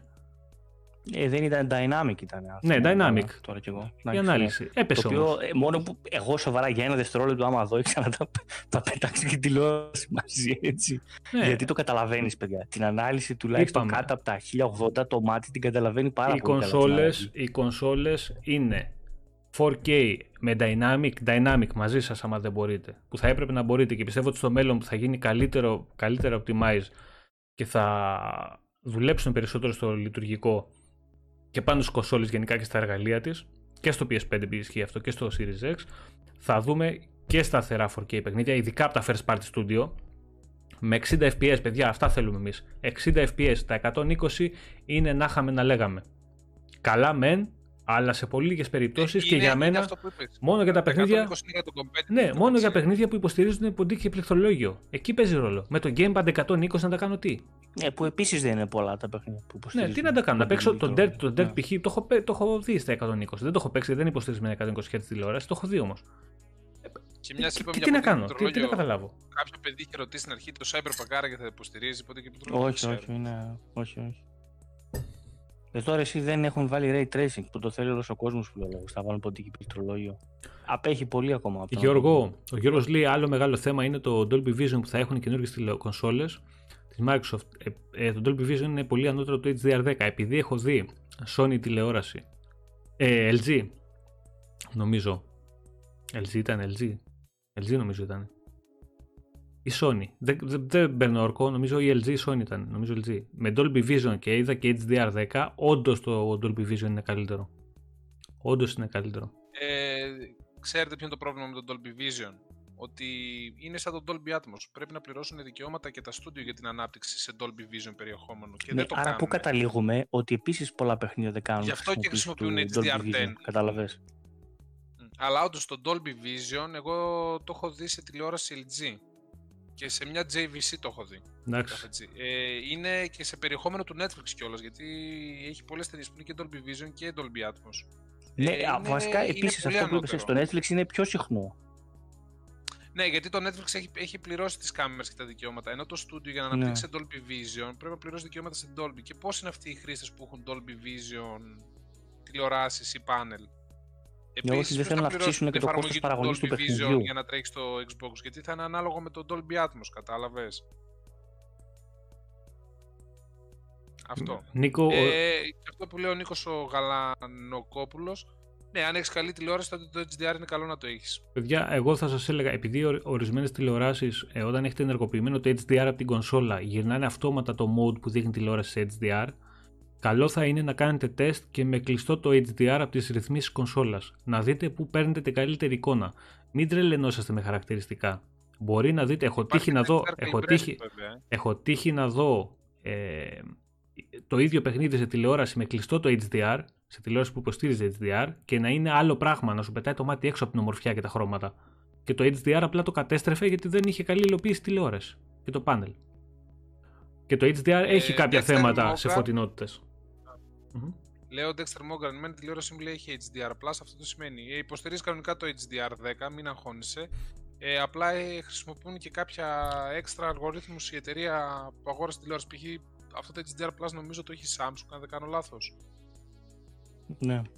Μμμ. Είναι Μη σ' Samsung, αγχώνει. το Αυτά είναι HDR+. μαρκετίστικα Απλά σας πράγματα λέω που ότι κάνουν όσοι τηλεοράσεις. έχετε ε, τηλεόραση σχετικά οικονομική που δεν είναι με πολλά nits οθόνη και με τρελές φωτεινότητες κτλ. Ε, να κάνετε ένα check στα παιχνίδια σας και με κλειστό το HDR της κονσόλας. Παίζει να δείτε και πολύ καλύτερη εικόνα. Να το ξέρετε αυτό. Δεν είναι κακό να κάνετε μια δοκιμή και να δείτε τις διαφορές. Ε, κάτσε να δω. Ο Dexter Morgan λέει Έπαιζα το Sekiro στο One S σε 1080 TV. Όταν πήρα το Series X, τρελάθηκα με τη διαφορά στην κίνηση, τεράστια διαφορά. Άλλαξα και TV, λέει και είδα διαφορά και στην εικόνα. Ε, έτσι είναι ρε, εσύ. Dexter, από 1080 και το Series S, πρώτα πρώτα πήγε σε 60 FPS.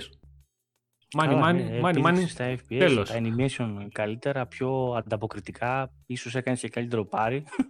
Mm-hmm. Ε, καλύτερη ανάλυση, καλύτερο loading πήρες. Ας το μην το συζητάς, να βάλουμε τα κλάματα εμείς που δεν έχουμε. Γεια σου ρε Γιώργο, και σε σένα. Ε, στο Γιώργο το Μαραβέλη, ε, δεν υποστηρίζουν όλα τα μοντέλα. Γεια σου Γιώργο. Όχι, όχι, όχι. Παιδιά, πρέπει να την τηλεόραση που παίρνετε να όλες τις εταιρείες συμβαίνει αυτό, Γιώργο. Ε, τα πολύ ακριβά μοντέλα συνήθως είναι αυτά που συνήθως έτσι, που υποστηρίζουν τον Dolby Vision και τον Dolby Atmos. Ο... Τώρα υπάρχουν και εξαιρέσεις σε κάποιες εταιρείες. Α πούμε, πρόσφατα η JVC έβγαλε και στα φθηνά μοντέλα να υποστηρίζουν τον Dolby Vision και τον Dolby Atmos σε γενος Ο Godfather 8 λέει η μπροστινή θύρα USB του Series S γιατί χρησιμεύει. Α, και να πούμε κάτι πάνω σε αυτό τώρα που ρωτάει ο φίλος και έχει να κάνει με τα, με τα record που μπορούμε να κάνουμε σε στικάκια και τα λοιπά στις δύο κονσόλες. Λοιπόν, και η, και η μπροστινή θύρα και η πίσω μπορούν να χρησιμοποιηθούν για USB stick ε, που θα, θα χρησιμοποιηθεί σαν ε, capsule ε, χώρος, δηλαδή να μπορούμε να γράφουμε εκεί φωτογραφίες, ε, βιντεάκια τα οποία σε USB εξωτερικό ή σε δίσκο εξωτερικό ε, μπορούν να γράψουν μέχρι μία ώρα σε 4K ποιότητα ή 1080 με το κάθε αρχείο βέβαια να πιάνει το, και το ανάλογο χώρο μπορούμε να συνδέσουμε μέχρι μία ώρα max, μέχρι μία ώρα max ναι. Αδιακρίτως ναι. ανάλυση ναι, ναι, ναι, ναι, ναι.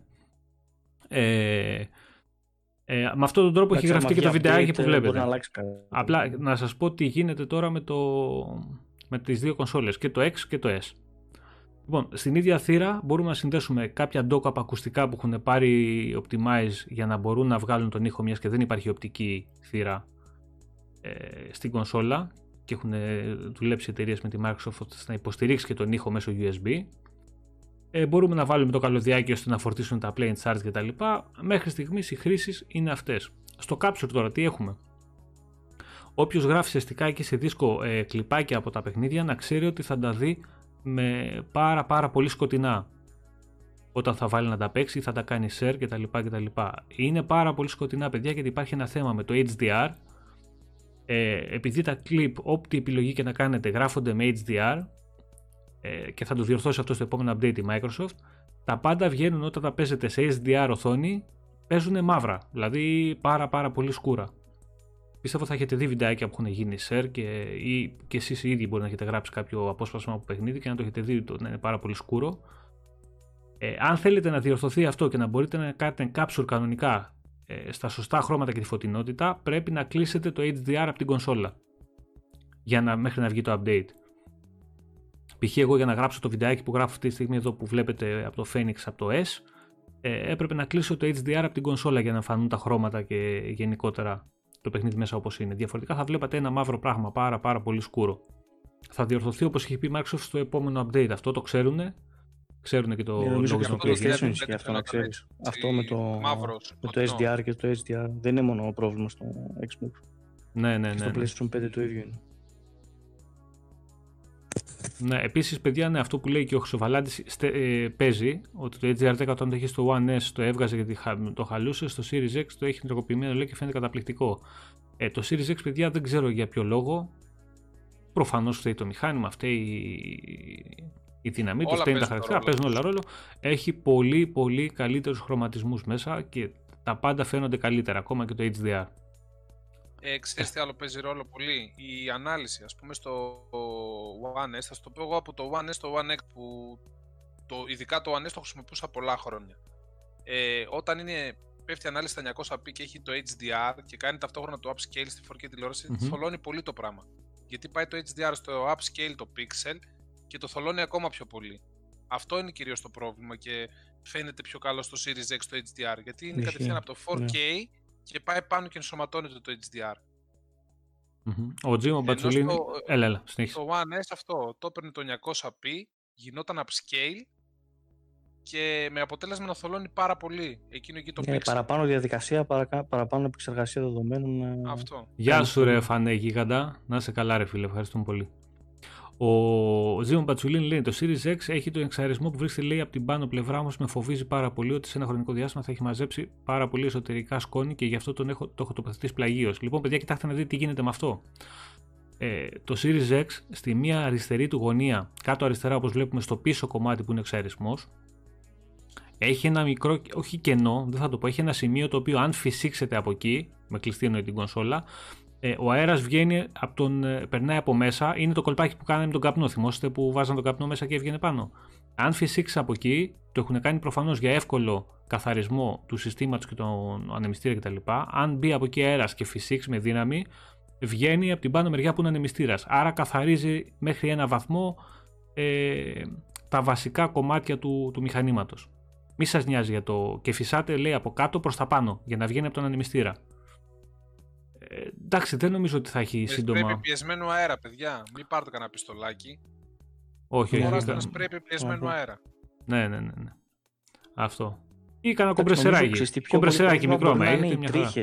Οι τρίχες με κανέναν που έχει ζώο παρά, παρά η σκόνη σας σκόνη. Όλα παίζουν, μωρέ, όλα παίζουν. Εντάξει, και... Ότι εγώ τις τρίχες θα τις φοβόμουν πιο πολύ σε ε, όρθια συσκευή. Το... Ξέρω, θα, θα, θα, το ψάξω λίγο να βρω και στα φόρουμ τι λένε γι' αυτό. Είναι, είναι, θα, θα βγουν πολλά παιδιά για τις κονσόλες ειδικά. Είναι πολύ καινούριο το, το, το όλο θέμα και το, τον επόμενο χρόνο θα δούμε πολλά. Θα δούμε στο PS5 πώς λειτουργεί το Liquid Metal. Θα δούμε πόσο εύκολο είναι να, να βαθμιστεί η κονσόλα του PS5 ο δίσκος. Και ποιοι δίσκοι θα, ακόμα δεν έχει δίσκους στο PS5 παιδιά να, για επέκταση. Θα μου πεις έχεις δει εσύ στην Ελλάδα επέκταση χώρου για το, για το, για το X; Ε, ε, δεν έχεις δει.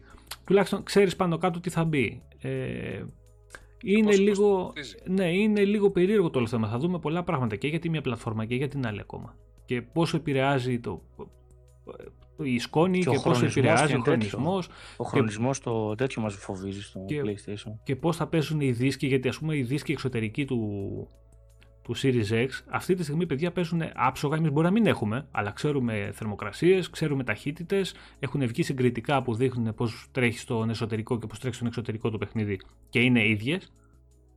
Ε, χωρίς να κόβει ταχύτητα από υπερθερμάσεις η κάρτα που είναι πάρα πολύ βασικό είναι πάρα πολύ βασικό αυτό στο, όταν φτάνει γιατί στο θέμα με τους δίσκους ε, είναι αυτό ότι όταν ανεβάζουν πάρα πολύ μεγάλη θερμοκρασία πέφτουν οι ταχύτητες στα read-write πάρα πολύ ε, η καρτούλα φαίνεται να παίζει σταθερότατα και μετά από ώρες. Που είναι πάρα πολύ σημαντικό. Ακριβή μεν, ακριβή είναι, τι να κάνουμε. Αλλά τουλάχιστον ξέρεις ότι θα λειτουργεί σωστά. Τώρα το θέμα με το PS5 τους δίσκους που δεν ξέρεις ποιοι θα υποστηρίζουν, τι θερμοκρασίες θα έχουν, ε, είναι πάρα πολλοί παράμετροι που μπορεί να επηρεάσουν και τη, την απόδοση.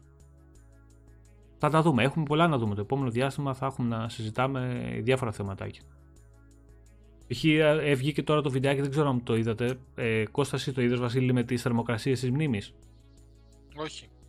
Έχει, ναι, έχει βγει ένα συγκριτικό βιντεάκι το οποίο μετράει λίγο τις θερμοκρασίες στι μνήμε του PS5 και δείχνει ότι φτάνει πάνω από 95 βαθμούς ε, τα τσιπάκια της μνήμης. Τι μνήμες δεν τις περνάνε. Τις μνήμες δεν. θα σου πω τι γίνεται. Δεν έχουν περάσει ε, το heatsink που είναι η μεγάλη πλακέτα που είναι πάνω από την, την πάνω μεριά της πλατφόρμας. Της πλακέτας, γιατί οι μνήμες είναι από πάνω, δεν είναι δίπλα από τον επεξεργαστή. Ε, δεν ακουμπάει το heatsink πάνω στις μνήμες καθόλου. Και φτάνουν τα... σε κάποιο σημείο και φτάνουν 95 βαθμούς. Αυτό το πράγμα σε κάποιο και δεν κολλάνε μνήμες. Επίσης, αυτό που είπε ο συγκεκριμένος είναι ότι πηγαίνανε και μετράγανε στα συγκριτικά που κάνανε για τη βαθμολογία. Ε, μετράγανε με, με θερμικές κάμερες έξω από το πλαστικό της κονσόλας, το οποίο πλαστικό δεν έχει καμία επαφή με το, με το, με το εσωτερικό της κονσόλας. Αλλά η θερμοκρασία που φαίνεται προς τα έξω και που βγαίνει προς τα έξω από το εσωτερικό είναι ψευδής. Δηλαδή, δεν μπορεί να κάτι που δεν έχει επαφή με, το, με την πλακέτα να σου δείξει την πραγματική θερμοκρασία η κάμερα. Ε, ναι, τώρα δεν στέγει. Το εξωτερικό, το πλαστικό θα είναι πιο δροσερό, ας πούμε, εισαγωγικά. Ναι, και το θέμα είναι ότι είπε ο συγκεκριμένος, ο οποίος ε, το ψάχνει και πάρα πολύ το θέμα, ε, ότι με τις θερμοκρασίες τις, ε, τις εξωτερικές αυτή τη στιγμή και στο το ambient ε, τέλος πάντων του περιβάλλοντος παιδί μου που είναι ε, πολύ normal αν ανεβάζει η κονσόλα 93 βαθμούς δηλαδή το καλοκαίρι που θα είναι ξέρω εγώ ξέρεις και σε σπίτια και σε αυτά μέσα είσαι κλεισμένο χώρο πιο κλειστό που δεν φεύγει τόσο καλός εξαίρεσμος και με μεγαλύτερη ε, θερμοκρασία. Και η παίζει ρόλο. Παιδιά, αν, αν φτάσει 100 και 120, θα φτάσει πρώτα πρώτα καλά. Δεν λέμε για φωτιές και τέτοια πράγματα, υπερβολές, αλλά θα πέσει πάρα πάρα πολύ η ταχύτητα. Φαντάζομαι θα ή θα, ή θα, ή θα μπλοκάρει και θα, θα κλείσει η κονσόλα. Κάτι τέτοιο θα γίνει.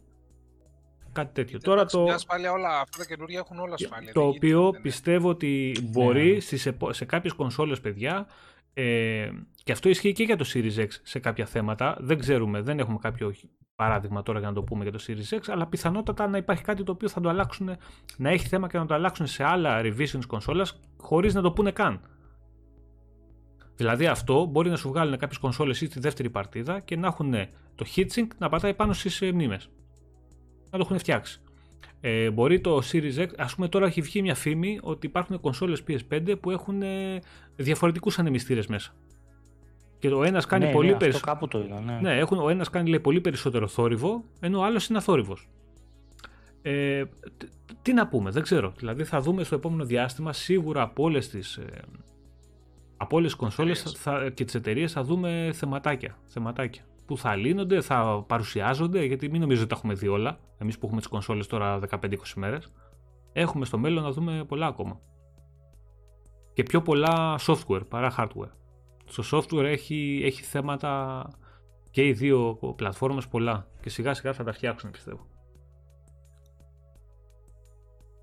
Ναι, ναι. Αυτό που λέει ο Αλέξανδρος, ο, ίδιο, ο ίδιος...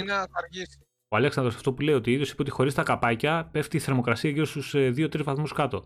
Δηλαδή τα καπάκια κάνουν και κακό. Κατάξτε, ε, βάση έχει αυτό. Δηλαδή και λίγο λογική να βάλεις βάση έχει ότι χωρίς τα καπάκια θα δροσίζεται mm. καλύτερα η κονσόλα. Αλλά οι 90 φεύγα παιδιά βαθμοί στις μνήμες είναι πολύ. Καλά δεν συζητάμε να φτάσει δίσκος σε αυτή τη θερμοκρασία. Ε, Νίκο, γι' αυτό, συγγνώμη, πιο πριν ο Νίκος ε, είχε κάνει μια ερώτηση ο Γαλανακόπουλος. Ε, Γι' αυτό σου δουλεύει ο ανεμιστήρας. Την έχεις σε instant όταν της σβήνεις την κονσόλα. Βάλ το σε energy saving για να σβήνει τελείως. Ναι, ναι, ναι. Ε, εγώ δεν έχω βάλει παιδιά ποτέ κονσόλα σε energy saving. Ποτέ, ποτέ. Πάντα τις έχω instant on. Εάν κάποιος δεν σκέφτεται το, την κατανάλωση του ρεύματος για μένα, δεν υπάρχει κανένας λόγος πλέον όπως είναι τα πράγματα και όπως λειτουργούν οι κονσόλες. Να μην... Και είναι αρκετά πάντως. Ναι. Δηλαδή όπως και οι υπολογιστές mm. το να τσιμπάνε το ρεύμα τους. Να μην αφήσει το instant on. Ε, γενικά, ε, πιο πολύ το θέμα αυτό, παιδιά, έχει να κάνει με, το, με τα updates των παιχνιδιών. Όχι τόσο με τα παιχνίδια που κατεβάζουμε, γιατί μπορείς να αφήσουμε το παιχνίδι ε, δύο-τρεις ώρες την κονσόλα ανοιχτή και να κατεβάσει και μετά να την κλείσεις. Έχει να κάνει με τα updates των παιχνιδιών που καθιστώνται αυτόματα και πολλές φορές είναι μεγάλα και μπαίνουμε να παίξουμε και σου λέει θέλω 5 GB update. Και κάθεσαι και περιμένεις μετά να γίνει το update. Γιατί... Α, εσύ 200 γραμμή έχεις, τι Ναι, γιατί η κονσόλα πλέον, ε, το μπουτάρισμα είναι πάρα πολύ γρήγορο, εντάξει. Δεν, η, από cold boot της κονσόλας είναι όσο έκανε να ξεκινήσει το One X από instant on σχεδόν. Instant on. Σχεδόν, όχι τόσο γρήγορα, σχεδόν όμως. Ε, οπότε οι διαφορές στο, στο boot δεν είναι μεγάλες. Απλά είναι το ξενέρωμα με τα updates που δεν θα γίνονται αυτόματα. Ο Σταύρος λέει: Ο Πάχος πήρε PS5. Ναι, πήρε, PS, πήρε PS5 και δεν σηκώνει ούτε τα τηλέφωνα. Σταύρο, δε, παίζει όλη μέρα PS5. Τι να σου Παίζει με, τη, με τη δόνηση. Παίζει. με το haptic feedback. feedback. Νομίζω, Nazgul, νομίζω ότι είναι και τα 2.300 κάτι. Αν θυμάμαι καλά, κάπου εκεί είναι τα τροφοδοτικά τους. Όχι, εννοεί πόσα watt και σε instant φαντάζομαι το παιδί και πόσα σε energy saving. Δεν το θυμάμαι. Ε, έχει, έχει με διαφορά. Εντάξει. Δεν τη θυμόμαστε, αλλά πάντως, ναι. Γεια σου, ρε Γιώργο. Εγώ προσωπικά πάντως το instant το βάζω μόνο το κατεβάζω παιχνίδια, το κλείνω, πάω για ένα καφεδάκι και γυρίζω. Καθένας τώρα. Ο Τσάκ λέει. Και αυτό που ελέγχει και κατεβάζει τα updates, να ξέρει ο κόσμος δεν το κάνει συνέχεια. Δηλαδή, δεν ελέγχει συνέχεια η κονσόλα και κατεβάζει αβέρτα updates. Κάνει κάπου δύο-τρεις φορές την ημέρα ή μπορεί και δύο φορές μόνο ένα Ε, check Κώστα, τι updates έχουν συνήθως- βγει. Ε, Συνήθως όταν το έχεις instant on και σβήνεις την κονσόλα, εκείνη την ώρα κάνει ένα check και ό,τι update υπάρχει το κατεβάζει. Ναι, αυτό λέω. Το Όχι, βάζεις, το κάνει ε, εκείνη την το ώρα βάζεις στη check. σειρά Μετά, και το κατεβάζεις. άμα την ανοίξεις μετά από 5 μέρες, δεν σημαίνει ότι έχει κάνει 35 check. Κάνει, ξέρω εγώ, ένα με δύο check όχι, την όχι, ημέρα. ναι, ναι, ναι. Δηλαδή, Απλά την ώρα που το Μπορεί σβήνεις. να βγει, ξέρω εγώ, ένα update το απόγευμα. Αυτό μπορεί να το τσεκάρει αύριο το πρωί, π.χ. το μηχάνημα με Ναι, το ισχύει. τσεκάρεις και να το κατεβάσεις. Ε, δεν είναι συνεχόμενο, δηλαδή επειδή είναι συνέχεια ανοιχτό, κάνει συνέχεια check, check, check, ό,τι βγει update θα το κατεβάσει. Είναι ένα με δύο έλεγχοι τη μέρα, κάπου τόσο ισχύει. Αυτό επίσης και στο PlayStation και στο Xbox. Ε, Dexter, το energy saving είναι default ρύθμιση στην κονσόλα. Δηλαδή όταν την κλείνεις, ε, μπαίνεις σε instant, ε, sorry, το instant on είναι default ρύθμιση της κονσόλας. Default, Ο- ναι, ναι. πρέπει να πας και να την κλείσεις εσύ να αλλάξεις το setting μέσα από, το, από τις ρυθμίσεις για να σου κλείσει τελείως η κονσόλα. Ή να κρατήσεις πατημένο το κουμπί της κονσόλας πατημένο και να κλείσει τελείως.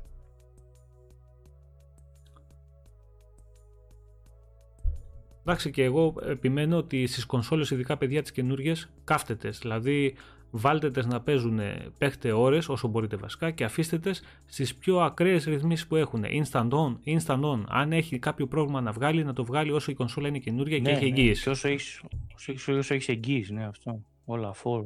Ναι, εγγύηση έχουμε, Full δόξα extra. τω Θεώ. Εντάξει, πλέον ο κόσμος βέβαια τώρα φοβάται μην του τύχει κάτι γιατί με το απόθεμα να είναι μηδαμινό σε όλες τις κονσόλες και με τα καταστήματα να δουλεύουν όπως δουλεύουν με το lockdown, σου λέει τώρα άμα μου χαλάσει καμιά κονσόλα, άντε να βρω να μου Ναι. την αλλάξουν και, και, και εντάξει δίκιο έχει ο Όχι, καθένας. Κανένα τετράμινο μόνο θα- αυτό. θα Μέχρι πάρει, κάτι ξέρω εγώ. courier να στο πάρει, να στο στείλει η Γερμανία για service, να ξανάρθει τη Γερμανία τώρα έτσι όπως είναι η κατάσταση, ακόμα περισσότερο καιρό. Δηλαδή παλιά μπορεί να σου κάνει ένα μήνα, τώρα μπορεί να σου κάνει και δύο μήνες. Ναι, ναι, είναι αυτό ένα μαύρο. Αυτό Να σε καλά ρε ξενοφών, να σε καλά ρε φίλε για, τη, για την παρέμβαση, έτσι δεν πειράζει. Να σε καλά, άκουσε το αργότερα. Παιδιά δεν ξέρω, κάτι γίνεται με, τα, με το YouTube τώρα τελευταία, έχει χαζέψει λίγο και ε, δεν αφήνει να κατέβουν μετά τα, τα MP3 και αργό να τα βάλω στο, στο Spotify. Π.χ. σήμερα πέτρασα στο Spotify το προηγούμενο να ξέρετε. Ε, αν, μου- αν, νωρίς, νωρίς, με τη όχι, ναι, δεξούλα, να σου πω έτσι. κάτι. Αν μου κάνει τα ίδια κόλπα, θα βρω άλλη πατέντα να το κατεβάσω. Απλά περίμενα να δω ποιο είναι το πρόβλημα και πότε θα φτιάξει. Τελικά δεν έφτιαξε ποτέ από το YouTube. Τέλος πάντων, θα το δούμε. Αν κάποιος θέλει το MP3 ε, για να το ακούσει και δεν ε, μπορεί να το κατεβάσει, ε, να μου στείλει ένα μήνυμα παιδιά στην ομάδα και θα του το στείλω εγώ. Θα στείλω ένα link να το κατεβάσετε από εκεί. Ο Παναγιώτης ο Σφουντούρης κάνει μια ωραία ερώτηση. Λέει: Παιδιά, για προστασία από το ρεύμα σε περίπτωση υπέρθεση κτλ. Τι προστασία προτείνεται, Αρκεί ένα πολύ Ε. ασφαλείας ή πάμε σε UPS. Έχουν ήδη μέσα Παναγιώτη, τους κοίτα τώρα αυτοί. να δεις τι γίνεται εδώ πέρα. Όταν πρωτοβγήκε το One S και το One X, τα πολύμπρες ασφαλείας και τα λοιπά, είχε βγάλει ένα, μια επίσημη ανακοίνωση η Microsoft και έλεγε να μην τα χρησιμοποιείτε γιατί ε, τα τροφοδοτικά που χρησιμοποιούσαν οι κονσόλες έχουν ενσωματωμένες αυτές τις ρυθμίσεις και δεν δούλευαν σωστά με αυτά τα μπριζάκια ασφαλείας. Μετά όμως αυτό το άρθρο το κατέβασαν. Τώρα. Ίσχυε, δεν ξέρεις, υπάρχει Κώστα- ε, ξέρεις, κάποια Βασίλη, επίσημη Αυτό πληροφόρηση για ίσχυε, μπριζάκια ίσ- ασφαλείας. ίσχυε αυτό όσο οι κονσόλες είχαν τον brick απ' έξω. Ε, όταν Όχι, όχι, πήγανε Στο One S και στο, στο One S και στο One X. στο One είχε S και γίνει στο αυτό One το X, παιχνίδι. ε, θυμάμαι ότι ήταν στο, στο One. Όταν βγήκαν το One X και το S, από κάποιο σημείο και μετά, μετά τα ξυλώσανε αυτά. Γιατί προφανώς δεν ισχύαν Καλά, στα, ισο- αυτό στα, ναι. ισο- στα ενσωματωμένα τροφοδοτικά. Εγώ, Γι' παιδιά, αυτό, ναι. θα σας πω τι κάνω εγώ. Τώρα το αν ε, είναι σωστό ή είναι λάθος, π- ξέρω εγώ τι θα σας πω. Εγώ έχω μόνο ένα μπριζάκι ασφαλεία. Βέβαια, έχει να κάνει όλα αυτά που λέμε, έχουν να κάνουν παιδιά με το πόσο σταθερό ρεύμα έχετε στην περιοχή σας. Δηλαδή, αν έχετε πολλές αυξομοιώσεις ε, στο ρεύμα ή να παίζει τάση πάνω κάτω, ε, καλό θα είναι να πάρετε UPS για μένα. Αν έχετε μόνο φοβόσαστε από διακοπές, ε, γιατί όταν γίνεται διακοπή και στέλνει ξανά με την επαναφορά το ρεύμα η ΔΕΗ, στέλνει ό,τι γουστάρει. Δηλαδή, μπορεί να μας βάλει καμιά φωτιά καμιά μέρα σπίτι να μας κάψει όλους. Ε, όσοι φοβόστε τέτοια θέματα, με ένα μπριζάκι, καλό μπριζάκι ασφαλείας, πάρτε κανένα APC, ξέρω εγώ, ε, είσαστε πιστεύω μέχρι ένα βαθμό OK. Αλλά έτσι κάνω, σε απ' την μπριζάκι άλλη ασφαλείας τώρα το παιδιά πάρω. με, για κεραυνούς και και και και το μόνο που έχετε να κάνετε είναι να κάνετε το σταυρό σας. Αφήστε τα UPS, αφήστε τα τροφοδοτικά, έτσι και σας κάσει δίπλα κεραυνός κοντά στο σπίτι, κάντε το σταυρό σας που θα έχει σκάσει και τι θα έχει πάρει μπάλα. Το- Η καλύτερη λύση για όλους να ξέρετε είναι να βάλετε ισοσταθμιστή ρεύματος στον πίνακα, όποιος μπορεί να το κάνει. Ε, είναι ό,τι καλύτερο. Έτσι, και τα πάντα έτσι. Έτσι, είναι ό,τι καλύτερο, δεν το συζητάμε. Είναι ακριβό βέβαια, αλλά όποιος έχει καλό ηλεκτρολόγο και μπορεί να το κάνει, είναι ό,τι καλύτερο. Θα προστατεύσει και τις άλλες ηλεκτρικές συσκευές. Ναι, ναι, ναι, ναι, τα πάντα. Από ψυγεία μέχρι το πλυντήρια, τα πάντα. Δηλαδή, αυτή είναι η καλύτερη λύση όντως καφετζή. Ναι, ναι, ναι. Εντάξει, είναι το πιο, το πιο ακριβό όμως. Είναι το πιο ακριβό. Εντάξει, δεν έχει να κάνει, όπως και να έχει. Λοιπόν, ε, Δημήτρη, Δημήτρη, πάνω να πήρα καμιά προσφορά στο Black Friday Τι να πήρα, εγώ παιδιά πήρα το RAD από τα παιχνίδια του. του Black Friday. Το RAD το οποίο είναι παιδιά ε, Double Fine και πάρα πάρα πολύ καλό παιχνίδι. Δεν ξέρω γιατί το παιχνίδι αυτό έχει περάσει έτσι στον Ντούκου. Είναι πάρα πολύ καλό παιχνιδάκι. Και ποιο άλλο πήρα, το, το Σπύρο το Δράκο. Την τριλογία που δεν το είχα πάρει. Σα... Σπύρο το Δράκο. Ναι, ναι, ναι. Ο Σπύρος το Δράκος. Σα, σαν τέτοιο μοιάζει, ρε, σαν πρωταγωνιστής Λάμψη. Ο, ο Μπάμπη ο Σουγιά, ο γιος του Δράκος. Ο γιος του, Δράκο, ο γιος του Γιάνγκο. Ο γιος του Δράκου, του Γιάνγκου. Ναι, Εμένα ναι. μου μοιάζει να κατούρει το Γιάνγκο ο Δράκος και να βγει και ο Σπύρος ο Δράκος. Ξέρω εγώ, ρε φίλε, τι να αυτά τα, αυτά τα δύο πήρα. Λοιπόν, να σας πω τώρα λίγο που. Γιατί έπαιζα χθες το βράδυ κάτι ε, να δείτε τώρα, είχαμε πει την προηγούμενη φορά ε, για την απόδοση του Series X του PS5 στα, στο, στο Observer το System Index, την καινούργια την έκδοση του Observer που τίθενε για τις Next Gen κονσόλες, παίζει μόνο σε αυτές. Ε, λοιπόν, το PS5 είχε δύο mode, ένα 1080-60 fps και ένα 1080 με Ray Tracing. Ε, PS5 αυτό, ναι, ναι, ναι, ναι, ναι, ναι. Λοιπόν, το Xbox είχε δύο mode. Ένα 1080-60 fps και ένα 4K mode με πολύ καλύτερη ανάλυση σε, από όλες τις εκδόσεις, την καλύτερη ανάλυση ακόμα και από αυτή με το Ray Tracing του PS5 ες, η οποία όμως είχε πάρα πολλά frame drops. Ε, το patch και το, ε, το, ναι, το patch για το τέτοιο, για το, για το Ray Tracing δεν είχε βγει ακόμα. Κάνανε μια αναβάθμιση τώρα η οποία φτιάξανε λίγο το, τα FPS και λέω κάτσε να δω πως είναι και στο S το οποίο έχω γράψει και gameplay. Παιδιά μπαίνει μέσα τώρα το S 1080p 60 FPS το παιχνίδι μέσα ούτε frame drops ούτε τίποτα. Κρίσταλο τι χάνει μέσα; Τρεις αντανακλάσεις ξέρω εγώ σε 2-3 σημεία. Ε, αξίζει αυτή η διαφορά 200 ευρώ παραπάνω; Όχι δεν αξίζει εννοείται ότι δεν αξίζει. Εννοείται ότι δεν αξίζει. Ε, αν αυτή η διαφορά στην ποιότητα και στην απόδοση συνεχίσει και σε, για, ένα, για ένα πολύ μεγάλο διάστημα, δηλαδή παραπάνω από 1,5-2 χρόνια. Ευαντζή, ξέρεις τι φοβάμαι; Έτσι ε, θα πάμε μέχρι τα Χριστούγεννα του 2021. Ωραία. Εγώ λέω ότι αν αυτό το πράγμα κρατήσει για δύο χρονάκια, ξέρω εγώ, το S είναι όχι τίμια αγορά, είναι τρομακτική αγορά για τα 3 εκατοστάρικα. Και δεν ξέρω και σε αυτό το διάστημα μέσα σε τι άλλη τιμή θα μπορεί να παίζει. Σας λέω, είναι πολύ μεγάλο. Και προσέχτε, το S δεν έχει γίνει ακόμα optimized όπως πρέπει. Έχει τα ίδια, τους ίδιους, τον ίδιο επεξεργαστή με το X. Ούτε το X έχει γίνει. Όσο καλύτερο γίνεται το X στο μέλλον και τα παιχνίδια σε αυτό, τόσο καλύτερα θα παίζουν και στο S. Άρα το S δεν έχει πιάσει τα βάνη ακόμα. για να μην μπερδεύει το κόσμος. ναι, τα Series εννοείται. δεν έχει πιάσει τα βάνη ακόμα η κονσόλα. Σίγουρα θα γίνονται. Καλά, δεν μιλάμε για τα first party. Πρόσεξε, δεν μιλάμε για τα first party παιχνίδια τα οποία optimized. Εδώ γίνανε optimized και έπαιζε, ας πούμε, το Doom έπαιζε στο Xbox One το πρώτο. Ή τα... το Gears το 5 έπαιζε στο Xbox One το πρώτο και ήταν ε, αξιολογότατο. Σκεφτείτε τώρα σε αυτές τις τεχνολογίες που κουβαλάει το μικρούλι, εάν γίνει σωστά optimized, τι ωραίο αποτέλεσμα μπορεί να βγάλει. Είναι νομίζω ότι σιγά σιγά γιατί ε, ξεκίνησε χωρίς Optimize, ξεκίνησε με τίτλους οι οποίοι ε, και με συγκρίσεις οι οποίες χτυπάγαν άσχημα, δεν ξεκίνησε καλά το S. Όταν το συγκρίνανε π.χ. με το, το Valhalla 1080p το ένα 30 fps και το άλλο 4K πήγαινε 30 fps, σου λέω εγώ γιατί να πάρω ρε το μικρό; Τώρα όμως το Valhalla τρέχει άψογα στα 60 fps και το άλλο δεν έχει, μιλάμε για άλλο παιχνίδι. Ε, στο μέλλον πιστεύω ότι θα είναι πολύ περισσότεροι αυτοί οι τίτλοι που θα έχουν τέτοιες διαφορές και θα δείξουν και το λόγο ύπαρξης στην ουσία αυτής της κονσόλας. Ε, μα δεν είναι τυχαίο πάντως και αυτό που είχε πει ο Σπέσερ ότι 7 στους 10 ότι το S έφερε τους περισσότερους νέους χρήστες στην πλατφόρμα του Xbox ε. Ναι, ναι, Και πιστεύω στο μέλλον θα παίξει ακόμα πιο πολύ ρόλο.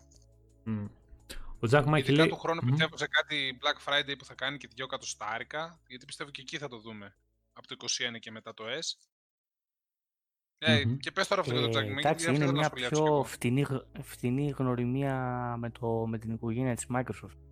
Έτσι σίγουρα αυτό είναι Παιδιά, το είναι πάρα μεγάλο πολύ αυτό. καλή λύση. Είναι πάρα Πολλά πολύ, μπορούμε να πούμε. είναι πάρα πολύ για το καλή Series, λύση. Αλλά και είναι, αυτό Κώ- νομίζω είναι το μεγαλύτερο. Κώστα αυτό ότι είναι για κάποιον που έχει PC ή για κάποιον που δεν έχει PC αλλά έχει PS5 και PS4 ξέρω εγώ και θέλει να παίξει τα exclusive γιατί παιδιά έρχονται και τα exclusive της Microsoft. Μην το ξεχνάτε αυτό. Ο κόσμος ακόμα λέει πού είναι τα παιχνίδια και πού είναι τα παιχνίδια. Θα βγουν τα παιχνίδια. Και ο κόσμος θα θέλει να τα παίξει αυτά. Και πολλά από αυτά δεν θα μπορεί να τα παίξει αλλού. Ή μάλλον δεν θα μπορεί να τα παίξει στο PC του γιατί το PC του θα θέλει να κάνει 2.000 για να τα παίξει. Ε, οπότε τι θα Καλά, πει, εντάξει, άντε, πες 1200, Ρε, 1300. όσο και χιλιάρικο να έχει. Ο άλλος θα σου πει: Όπα, μπορώ να τα παίξω με 3 εκατοσταρικάκια ε, 1080 dynamics, εγώ με 60 fps. Μπορώ. Ωραία, αυτό θα κάνω. Ρε, και μεταχειρισμένα θα υπάρχουν. Ε, Παίρνουν πολύ κόσμος μεταχειρισμένα. Πάντα γίνεται χαμός. Θα το βρουν μεταχειρισμένο στα 2 εκατοστάρικα. Ναι, ναι, ναι. θα πάνε θα, το παίζει, κυνηγήσει ο άλλος. θα παίζει πολλά. Θα παίζει. Κουμπόσο σου λέει και μια δίμηνη, τρίμηνη, ξέρω εγώ και αυτά. Και αν δεν μ' αρέσει, το ξαναπουλάω κιόλας. Ξέρεις τι γίνεται, χαμός γίνεται. Γιατί Μμμ. έχω μια εβδομάδα λίγο που έχω ξανακατευτεί λίγο μαγγελίες. Ε, χαμός γίνεται από τέτοια πράγματα. Παίρνουν, αγοράζουν, ξαναπουλάνε. Ναι, γενικά, παιδιά, λέμε, είναι, Μιλτάρι. Είναι αρχή ακόμα. Έχουμε να, δούμε, έχουμε να δούμε πολλά πράγματα στο μέλλον. Ακόμα είναι πολύ αρχή. Ο Τζανκ Μάκη λέει Control Ultimate Edition με Next Gen γραφικά 19 ευρώ λέει Season Pass ε, και Season Pass. Χωρίς Next Gen λέει γραφικά 15 ευρώ. Ωραία τα έκανε η Remedy. λέει, Κοροϊδεύουν. θα- Καλά εντάξει αυτό το θέμα με τη Το- Remedy το, είναι... το control, ε, Κοροϊδεύουν το τον control κόσμο ήταν και στη ε, Remedy. πολύ ευκαιρία. Καλά, όποιος είχε το, το παιχνίδι, παιδιά, και με τον τρόπο που το προώθησε, ε, είναι κοροϊδία να πάει να πάρεις αυτό το πράγμα τώρα. Εντάξει. Εγώ, δεν- εγώ βασικά δεν το παίρνω. Δεν το παίρνω. Περιμένω να μπει και όποτε μπει στο, στο Game Pass. Το πας. Ναι, ναι. Ξέρεις τι ναι. γίνεται ρε, εσύ όμως το Game Pass θα σου μπει χωρίς τα DLC και χωρίς το Next Gen Pass. Άρα δεν κάνεις Δεν το τίποτα. Ε, καλά, δεν έχω τρελαθεί κιόλα. όχι, όχι, όχι, Εγώ... Βασίλη, Βασίλη, στάνταρ, στο λέω από τώρα, δεν υπάρχει περίπτωση να βάλουν την έκδοση του Next Gen. Ε, δεν υπάρχει. περί- Είναι το τυράκι, ρε. Θα σου πούνε, σου βάζουμε δες τι ώρα παιχνιδάκι. Παπ, πλήρωσε τώρα για την Next Gen. Λες, ε. Ξέρεις Ναι, τι ναι, γίνεται. αυτό είναι Έτσι, να στάνταρ, βάλουν αυτό είναι την απλή στάνταρ. έκδοση Είναι- Και να σου πούνε με αναβάθμιση αγόρασε το Εμένα, κανονικά. ρε, δεν εσύ, τα αποκλείω, έχεις να δει σου το πω κάτι. αποκλείω, ούτε τα αποκλείω. DLC θα σου βάλουν, Σωστό, ούτε σωστό, την Next Κώστα. Gen έκδοση. Κώστα. Και μην περιμένεις ούτε να σου κάνουν και έκπτωση. στην Κώστα, Next Gen την, ε, τέτοια. παιχνίδι που δεν σε έχει πείσει ήδη μέχρι τώρα να πας να δώσεις λεφτά να το πάρεις να το παίξεις, δεν σε ενδιαφέρει αν σου βγάλουν τα DSC μέσω του Pass. Αν σε ενδιαφέρει τόσο πολύ θα το έχεις αγοράσει ήδη. Οπότε Όχι, τα DLC, πρόσεξε, εμένα χαίρομαι ας πούμε, που τα έχει αυτή η έκδοση, αλλά πες και να μην τα έχει δεν με ενδιαφέρει. Το Next Gen Patch όμως είναι πολύ σημαντικό στο control κοίτα να δεις. και τα ray tracing. αν, είναι το, το, α και το αν, ω, το να δούμε, ξέρεις. αν το δούμε τελείως στεγνά, ε, τα 20 ευρώ για το παιχνίδι αυτό μαζί με όλο το περιεχόμενο και ότι παίρνεις την next gen έκδοση είναι πάρα πολύ τίμια. Μην λέμε μαλακίες, είναι πάρα πολύ καλή τιμή. Όχι Ναι, τίμια, αλλά δες εγώ στην σου λέω ότι περίπτωση είναι του Junkie ε, Monkey, τρομερό. ας πούμε, Το Ναι. να κράζουν την γράφει το πολιτική παιδί τη στο chat, το έχω ήδη το control, το πήρα day one και του ζητά να το ξαναπληρώσει. Πόσο Ναι, ναι, κοροϊδία ναι, είναι ναι. αυτό. Αυτό, θε- αυτό είναι κοροϊδία. Αυτό Μπράβο. είναι, το, το γεγονός ότι εγώ θα κερδίσω από αυτή την προσφορά δεν αποτελεί ότι η εταιρεία έχει κάνει ό,τι πιο κοροϊδία υπάρχει στον κόσμο. Εντάξει, ναι, εγώ αυτός Αλλά, σου λέω. ε, Ότι... καλός ή να- κακός, να ρωτήσω αυτή τη λίγο κάτι στιγμή άλλο, ρε εγώ θα το παιδιά. πάρω το control και δεν θα το παίξω καν. Θα το παίξω με τη νέα κονσόλα. Ναι, ναι. Δεν, το δεν βγει μπορείς το να Next Gen αγοράσεις Pass. μόνο και να βαθμίσεις έτσι. Πρέπει να αγοράσεις ξανά από την αρχή όλο το παιχνίδι. Ναι, Και μα με γι' την αυτό Edition, λέω. έτσι. Αυτή τη στιγμή, όποιος δεν έχει το control είναι μονόδρομος να πάει να το πάρει τώρα. Αυτή την προσφορά. Είναι πραγματικά μόνο. Και ας μην έχει κονσόλα καν τίποτα, να μπει σε ένα store να το κατεβάσει. Λοιπόν, Βέβαια, αυτό, αυτό δεν αναιρεί το γεγονός ότι η εταιρεία είναι για, για τα πανηγύρια και publisher και developer. θα σας πω λίγο έτσι. κάτι. Άλλο το ένα, άλλο το άλλο. Κώστα, ε, γράφτε λίγο εσείς στο chat, παιδιά, ε, ποιο παιχνιδάκι περιμένετε τώρα από τα στούντιο που είχε αγοράσει η Microsoft να μπει λίγο στο Pass. Πείτε λίγο έτσι τη γνώμη σας. Θα σας πω γιατί το λέω. Λοιπόν, προχθέ Ε, Εννοείς, περίμενε λίγο γιατί. Από αυτά τα που πρόκειται να στούντιο πούνε, λες. που έχει αγοράσει η Microsoft και υπάρχουν ήδη τα παιχνίδια της. Ε, Skyrim, ρε φίλε. Θα σου πω γιατί το Υπάρχουν λέω. ήδη, τι- Παιδιά, είδα στο Series X ε, το Skyrim, όχι το βίντεο που είχαν βάσει στη σελίδα, το είδα από κοντά, μαζί με ένα ε, loading list που είχαν φτιάξει εκεί πέρα ένας φίλος. Νομίζεις ότι παίζεις παιχνίδι που κυκλοφόρησε χθες. Ε, απίστευτο. Έχει το Uncap Γιατί δεν το FPS. έγραψες, Έχει, σκατάκι. έχει το Uncap FPS. Ε, έρχεται και αυτό. Δεν έχω το παιχνίδι εγώ στο, στο Xbox εδώ, γι' αυτό δεν το έχω κάνει. Το Κάνε Ultimate κάτω στο Edition. φίλος σου, ρε. Λοιπόν, ε, παιδιά, άμα δείτε το, το Uncap FPS, πρώτα απ' όλα πάει το παιχνίδι στα 60 FPS. Ένα μοντάκι το οποίο τρέχει το παιχνίδι άψογα με, με μηδενικά frame drops. Πάει στα 60, καρφωτά. Ε, αν δείτε με τα mode μέσα, τα οποία είναι λίγο περίεργα και κάποια στιγμή θα φτιάξουμε μια λίστα, θα την ανεβάσουμε στο site, γιατί πρέπει να ανέβουν τα modes με συγκεκριμένη σειρά, ώστε να δουλέψουν σωστά. Ε, πώς ήτανε, ε, απίστευτο. Απίστευτο και, και εκεί φαίνεται πόσο σημαντικά είναι και τα modes. Και τώρα ψάχνω να βρω να κάνουμε και μια τέτοια μόντα για το Fallout 4. Το οποίο και αυτό υποστηρίζει mods και αναβαθμίζεται και αυτό σε πολύ μεγάλο βαθμό. Ε, τρομερό, τρομερό. Αν το δείτε μέσα, νομίζω ότι είναι παιχνίδι που κυκλοφόρησε, ξέρω εγώ, πριν 5-6 μήνες. Απίστευτο. Καλά, τα mods ε, γενικά στο PC έχουν σώσει παιχνίδια. Ξέρεις τι γίνεται, Κώστα; Υπήρχαν επίσημα mods, υπήρχαν, επίσημα. Τα PC είναι πολύ extreme. Τα, τα mods ναι, στο PC ναι. είναι πάρα πολύ extreme. Το θέμα είναι ότι το Xbox One που υποστήριζε mods είχε maximum 2 GB χώρο για τα mods. Ε, Α, λίγο ήταν. Ναι, ήταν λίγο. λίγο είναι, Στο ναι, Series X φαίνεται ότι το έχουν ανεβάσει αυτό. Δεν ξέρω τον αριθμό πόσο είναι, θα το ψάξουμε να το δούμε. Πρέπει να έχει ανέβει αυτό. Και επίσης βγαίνουν modes ε, του PC για το Series X, όχι του One X μόνο που παίζουν και σε αυτό. Ε, κάνουν μετατροπή και modes από το PC για το Series X που σημαίνει ότι πολύ καλύτερα textures, ε, πολύ καλύτερα τα πάντα. Ε, ε, αυτό τέτοια πάντως καλό είναι να τα αλλάξουν τη χωρητικότητα. Καλά, το Fallout... εκεί πράγμα. Το Fallout, το λέω, Gate 7 λέει το Fallout 4 θα γίνει optimize σύντομα. Ε, το optimize που θα κάνει η Microsoft, να ξέρεις, δεν έχει καμία σχέση με την ποιότητα που μπορούν να βγάλουν ε, σωστά mods μέσα στο παιχνίδι. Θα γίνει το Fallout 4, θα γίνει πιο όμορφο και θα πάρει 60 fps ε, by default. Τα mods, παιδιά, είναι κάτι τελείως διαφορετικό.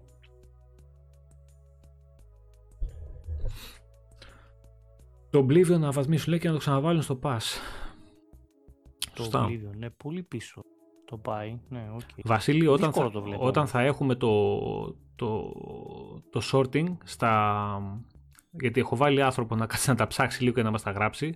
Όταν βρούμε το σωστό που θα βγάλει το σωστό αποτέλεσμα χωρίς κρασαρίσματα κτλ. Θα φτιάξουμε ένα άρθρο στο site και θα τα ανεβάσουμε με τη σειρά, με τα ονόματα, όλα μέγεθος ε, πώς πρέπει να ανέβουν πάνω για να πάρετε το αποτέλεσμα ξέρω εγώ, που θα υπάρχει και σε βίντεο από κάτω. Θα το φτιάξουμε και αυτό. Εμείς περιμένουμε όταν θα μπει και το, το Skyrim, παιδιά, στο, στο Pass και θα μπορούν να το παίξουν όλοι όσοι δεν το έχουν παίξει βασικά μέχρι σήμερα. Θα, θα τα φτιάξουμε όλα. Γκίλι Μπόμπο λέει το Series S είναι λάθος κονσόλα. Έπρεπε να βγάλει Series X Digital στα 400 όπως η Sony. Ε, θα διαφωνήσω μαζί σου γιατί το Series S, δηλαδή θα το δούμε τίποτα σαν το One S που έχει βγει στα 100 ευρώ κτλ. Όχι, όχι, στα 100 ευρώ. Απλά... Δεν θα το βρεις στα 100 ευρώ, Βασίλη. Θα το βρεις στα 250. Ε, στα 200 ευρώ, εγώ πιστεύω. Στα 250, παιδιά, μην, μην τρελαινόσαστε και λέτε πράγματα. Τα 250 είναι 150 ευρώ κάτω από το digital της Sony. Είναι και ένα κατοστάρικο. Με ένα κατοστάρικο κάποιοι βάζουν και 1,5 χρόνο Ultimate. Ισχύει ε, δεν έχουν όλοι ανάγκη να δουν 4K γραφικά. Ούτε θα καταλάβουν όλοι τη διαφορά στα 4K γραφικά. Οι μισοί από εδώ πέρα ε, που παίζουν, ειδικά οι γονείς, δεν ξέρουν καν τι, τι τηλεόραση έχουν. Άμα τους πεις άμα είναι 4K, θα σου πει απέρσι την πήρα, δεν ξέρω. Ε, θέλουν μια κονσόλα φτηνή που να παίζει τα παιχνίδια. Αυτό. Η πλειοψηφία, αυτή είναι η πλειοψηφία. Μην, μην βλέπετε με εμάς που, που μιλάμε, συνοούμαστε, είμαστε σε ομάδες στο Facebook, γράφουμε, ασχολούμαστε περισσότερο με αυτό. Η πλειοψηφία, παιδιά, δεν έχει ιδέα από αυτά τα πράγματα. Ιδέα δεν έχει. Εντάξει, θα μπορούσε να κάνει και ένα Series S με, με δίσκο, αλλά αρχίζει μετά. Μετά, ρε Κώστα. Δηλαδή, τουλάχιστον να σου πω κάτι. δεν μπορεί να το πλασάρει απευθείας στην αγορά. Να σου πω κάτι. Για μένα, για μένα ε, δεν είναι. Ε, πολλά θα μπορούσε να έχει κάνει. Για μένα δεν είναι κακή λύση όμως. Δηλαδή, Series X ε, είναι αυτό. Το πιο δυνατό με το δίσκο τέλος. Θες κάτι πιο φθηνό, πιο οικονομικό, το οποίο θα παίζει και τα next gen παιχνίδια, το οποίο όμως έχει διαφορά μεγάλη από το Series X και από το PS5 σε θέμα απόδοσης, τουλάχιστον αυτή τη στιγμή, και προφανώς θα έχει και στο μέλλον, λόγω των ε, περιορισμών που έχει στο hardware. Ε, 3 εκατοστάρικα, 2 εκατοστάρικα κάτω. Φαίνεται η διαφορά των 200 ευρώ. Για μένα φαίνεται η διαφορά των 200 ευρώ. Ποιον θα πειράξει η διαφορά αυτή είναι το θέμα. Όχι το αν φαίνεται ή όχι. Ξυστή, οι developers την καταλαβαίνουν λίγο τη διαφορά. Τώρα το, στον κόσμο που θα το πουλήσεις είναι λίγο πιο μπέρδεμα. Δηλαδή να του εξηγήσει το Series S τι διαφορές έχει, στον κόσμο που δεν καταλαβαίνει και λίγο μπέρδεμα. Το PS Digital του λες είναι το PlayStation 5 χωρίς το CD. Ναι, και ναι, ναι. πάνω κάτω έχει, έχει συνοηθεί δηλαδή ο αγοραστής με τον uh, πολιτή.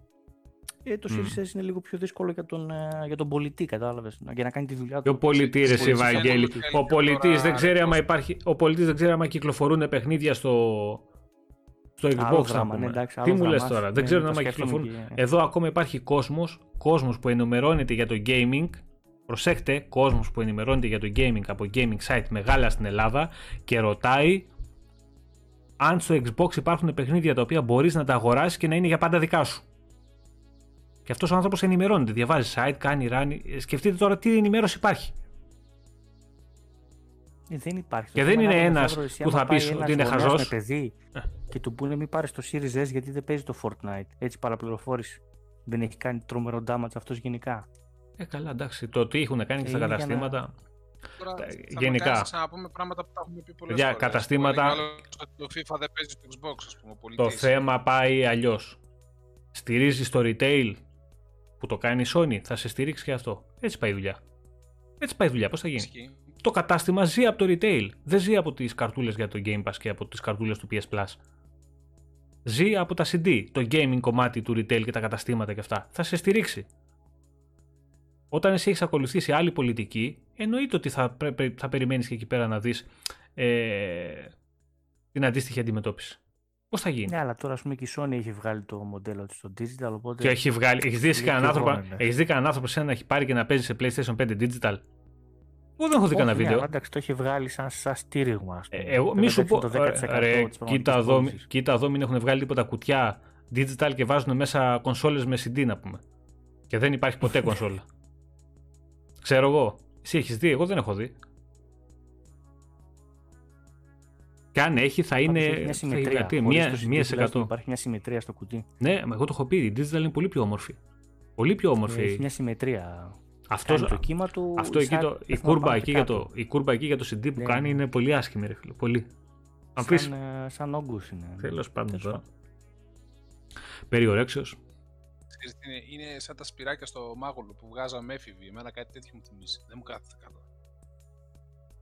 Yeah, τα συνηθίσαμε για αυτά τα σπυράκια. Παιδιά, όλα. Πάντως το θέμα, ξέρετε ποιο είναι με το Series S. Όταν πάει ο γονιός σε ένα κατάστημα και πει θέλω την πιο φθηνή κονσόλα για το γιο μου, ποια είναι αυτή η πάρτι. Τέρμα. Ναι. Είναι ναι. απλά τα πράγματα. Ναι, πάρτι. Και θα του πει άλλος θέλει να παίζει Fortnite. Α, πρέπει να απαγοράσει συνδρομή. Πάρτι θα του πει και ο πελάτης μετά. Αυτό θα του ναι, πει. Ναι, και αυτό, ε, αυτό είναι με, πολύ μεγάλο φάουλ. με τις μαλακίες που κάνουν. Βγάλτε επιτέλους κάτι. Θα το, θα το βάλω banner να περνάει. Ρε, το έχω πει και δεν το έχω κάνει. Βγάλτε το, το, το, το paywall. Gold να βάλεις γενικότερα. Δεν έχει λόγο ύπαρξης. Δεν έχει λόγο ύπαρξης. Εγώ, μπαίνω, εγώ δεν θα πάω στα άκρα εγώ. Ultimate. Όχι, εγώ θα πάω στα άκρα, ρε. Έχει λήξει το Ultimate. Δεν έχω gold, δεν έχω τίποτα. Και μπαίνω πάρτι με τα παιδιά από το PC, ρε. Παίζω εγώ τα παιχνίδια μου στο PC και μπαίνω πάρτι, παίζω multiplayer παιχνίδια από το PC και δεν έχω gold, ρε. Μη λες πολλά και, και βάλουν. Μη, βα... μη λες πολλά, μη βάλουν και gold στο PC, κακομίρι. Και, και δεν μπορούμε να μιλήσουμε κανέναν. Αν βάλουν gold στο PC, θα, τους, θα πάνε το κράξουν τις αρκούδες. Δεν γλιτώνουν. Το θέμα είναι ότι δεν μπορείς να πεις για μια, να τους κράξεις για μια υπηρεσία η οποία την έχει και ο αντίπαλος. Το θέμα είναι να τα καλά βήματα που κάνει άλλος να τα ακολουθήσεις και εσύ. Δεν μπορεί να πληρώνει άλλος για free to play παιχνίδια. Πόσες φορές θα το πούμε, ρε μου; Δηλαδή, αν είναι δυνατόν. Είναι τραγικό. Κάνεις τα free to play παιχνίδια, του τους αφαιρείς τον όρο free to play. Τέλος. Δεν είναι free to play. Όταν άλλο πρέπει να αγοράσεις συνδρομή για να τα παίξει, τι free to play;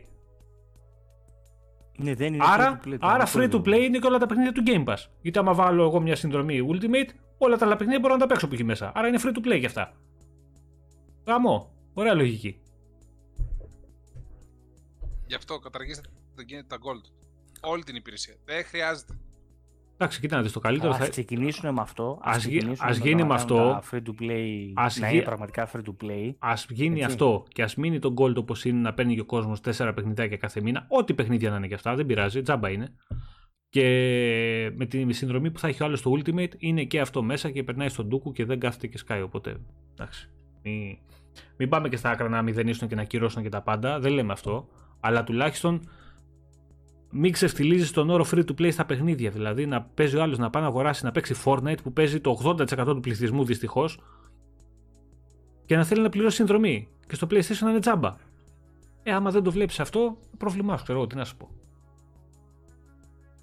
Ναι, το μεταξύ δεν κάνουν μια συνέντευξη να τους το ρωτήσουν αυτό, μα και να τους πούνε σαν ερώτηση γιατί είστε τόσο καραγκιόζιδες και δεν το βλέπετε; Ναι, γιατί δεν μπορείς να το ρωτήσεις ευγενικά. Είναι μια ερώτηση που εμένα φεύγει από τον όρο ευγένειας. Δηλαδή είναι κάτι που αν τον είχα μπροστά μου κάποιον υπεύθυνο της Microsoft, δεν μπορούσα να το ρωτήσω ευγενικά.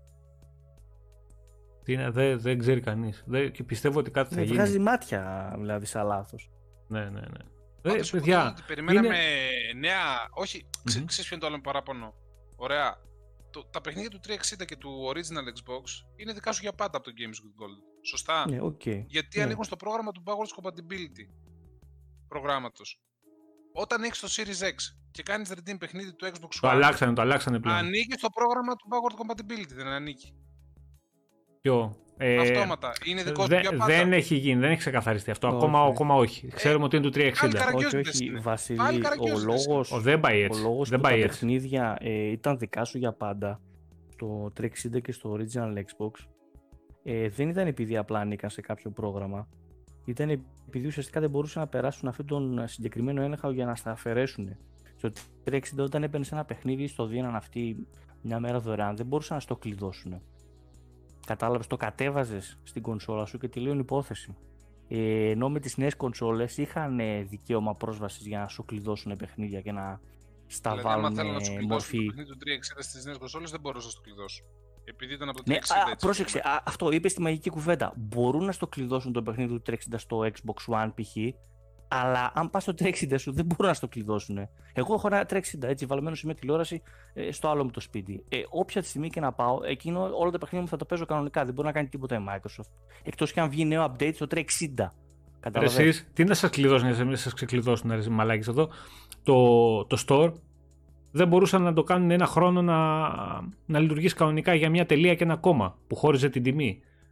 Και θα πάνε να σου κλειδώσουν τα παιχνίδια. Ισχύει αυτό.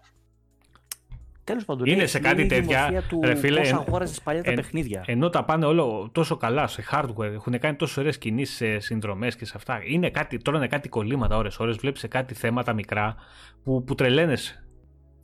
Δηλαδή, τι να πω, ξέρω εγώ.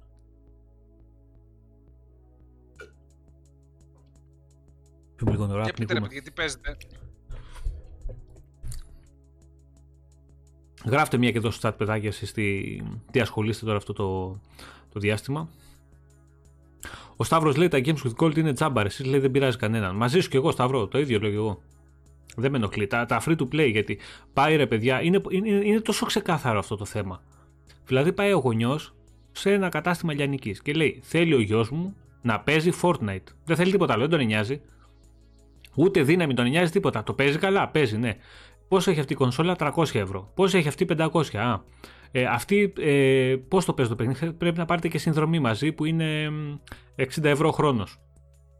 Α, εδώ δεν χρειάζεται, όχι. Ε, μωρέ να πάρει αυτή που είναι και πιο δυνατή και δεν ξαναπληρώνουμε. Τόσο δύσκολο να το καταλάβουν πώς δουλεύει το σύστημα. Τι να πω, ρε. Τι να πω. Πάντως και το σύστημα να ξέρεις με τις τόσες συνδρομές επίσης δεν δουλεύει.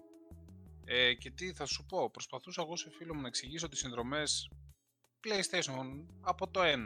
Ωραία. Προσπαθούσα να του εξηγήσω πώς δουλεύει το σύστημα της συνδρομέ. Τι είναι το Gold, τι είναι το Game Pass, τι είναι το Game Pass Ultimate. Ε, του έδειξα τα βίντεο που έχεις βγάλει στο YouTube. Παιδιά δεν δουλεύει. Δυσκολεύεται πάρα πολύ να το καταλάβει ο άλλος. Εντάξει, ναι, πονοκέφαλος σου κάνει. Αυτό, Μην αυτό που λέω Βασίλης ισχύει, ναι, είναι... έχει βάση, ναι. Δηλαδή, ε, ο μόνος τρόπος είναι να, να, να, μου πούνε εμένα πάρε κάτω μου, βάλουμε ένα χρόνο ultimate και τελειώσαμε. Μη, δεν, δεν μπορώ να τα καταλάβω αυτά που μου λες. Εμείς τώρα αυτά τα παρακολουθούμε μέρα-μέρα. Έτσι, μέρα-μέρα ενημερωνόμαστε κάθε μέρα. Για μένα, για μένα παιδιά. Καταδικασμένοι μας. Για μένα. Υπάρχει κόσμος που δεν τα παρακολουθεί μέρα-μέρα. Έπρεπε... Όταν του δίνεις τόσες πολλές πληροφορίες, σου λέει τι μαλακής μου λέει τώρα αυτός. Ε, γάμισε του, σου λέει, με έπιασε το κεφάλι μου. Δεν Παιδιά, μπορώ, αυτό, που, αυτό που θα έπρεπε να κάνουμε κατά τη δική μου γνώμη είναι το μοντέλο του Netflix. Δηλαδή, μία ονομασία, διαφορετικές τιμές. Και ανάλογα ναι, το ναι, πακέτο που παίρνεις και που ενεργοποιείς, παίρνεις και τα ανάλογα futures, ξέρω εγώ. Δηλαδή, παίρνεις το 15 ευρώ, στο 14, 12,99, έχεις τα πάντα.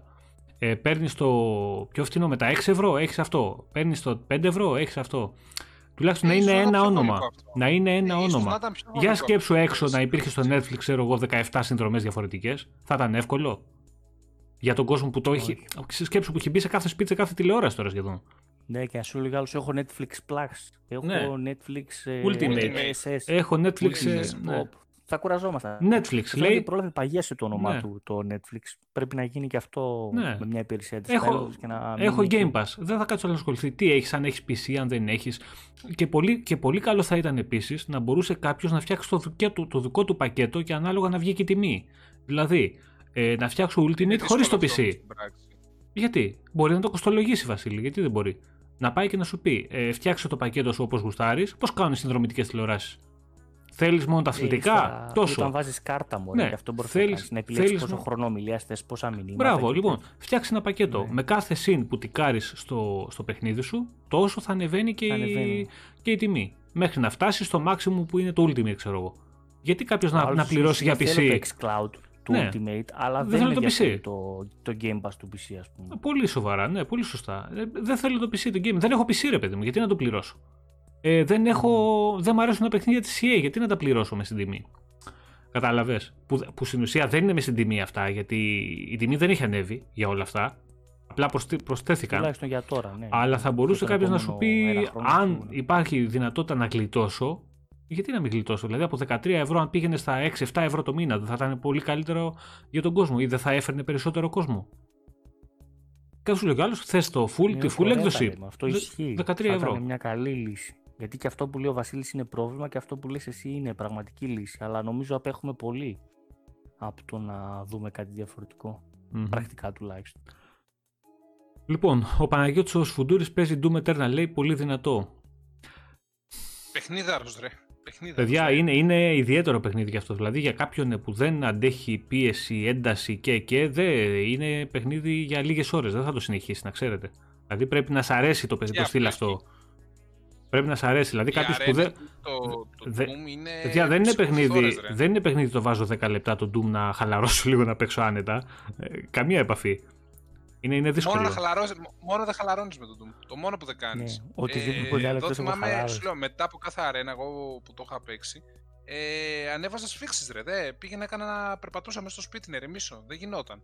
Μμμ. Αλλά παρόλα αυτά Αυτή το και η γούσταρα μέχρι μουσική και έτσι. τόσος. Η Δεν μουσική υπάρχει. του, Καλά, οι μεταλλιές του του Doom Gordon, είναι του all Nick time Gordon classic, είναι έτσι. πολύ δυνατή.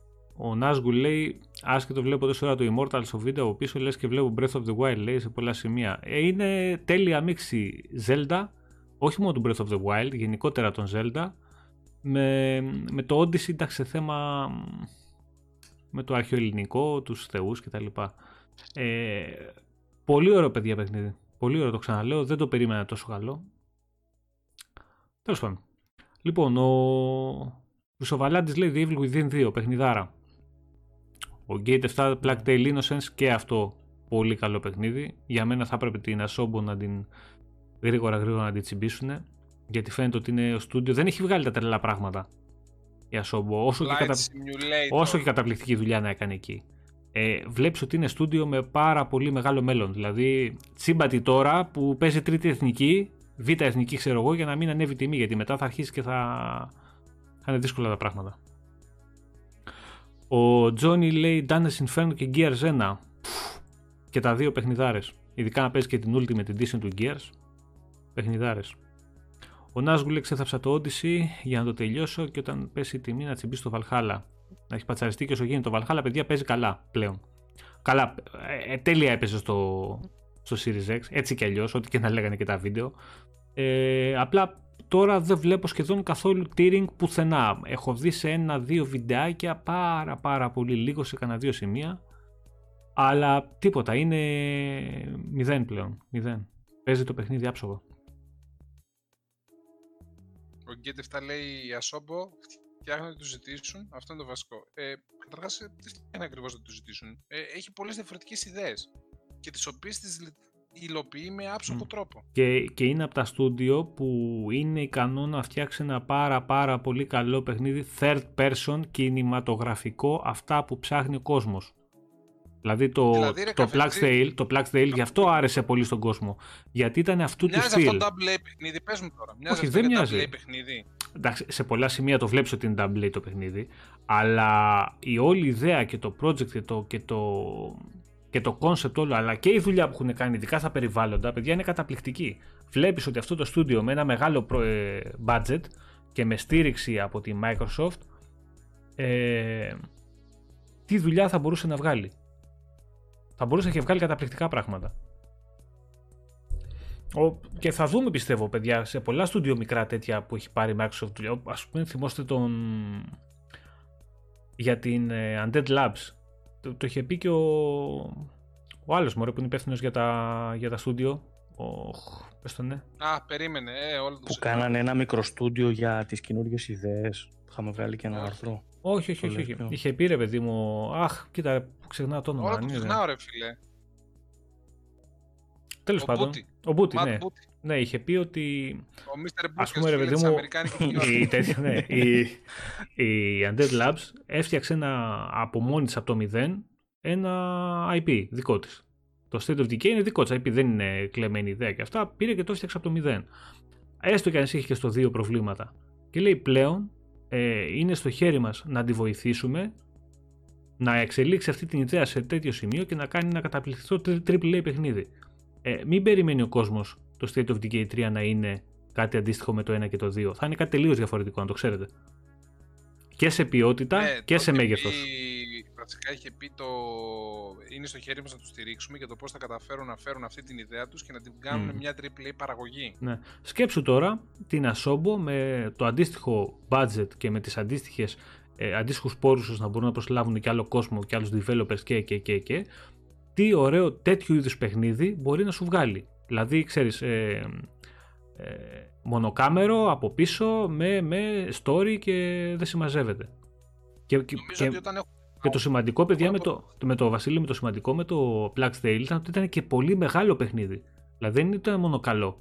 Ήταν και, Ε, τερά... 18 ώρο ήταν. και ήταν τεράστιο σε μεγάλο. Όχι, διάρκεια, λίγο, παιδιά. λίγο μικρότερο, Κώστα. Μμ.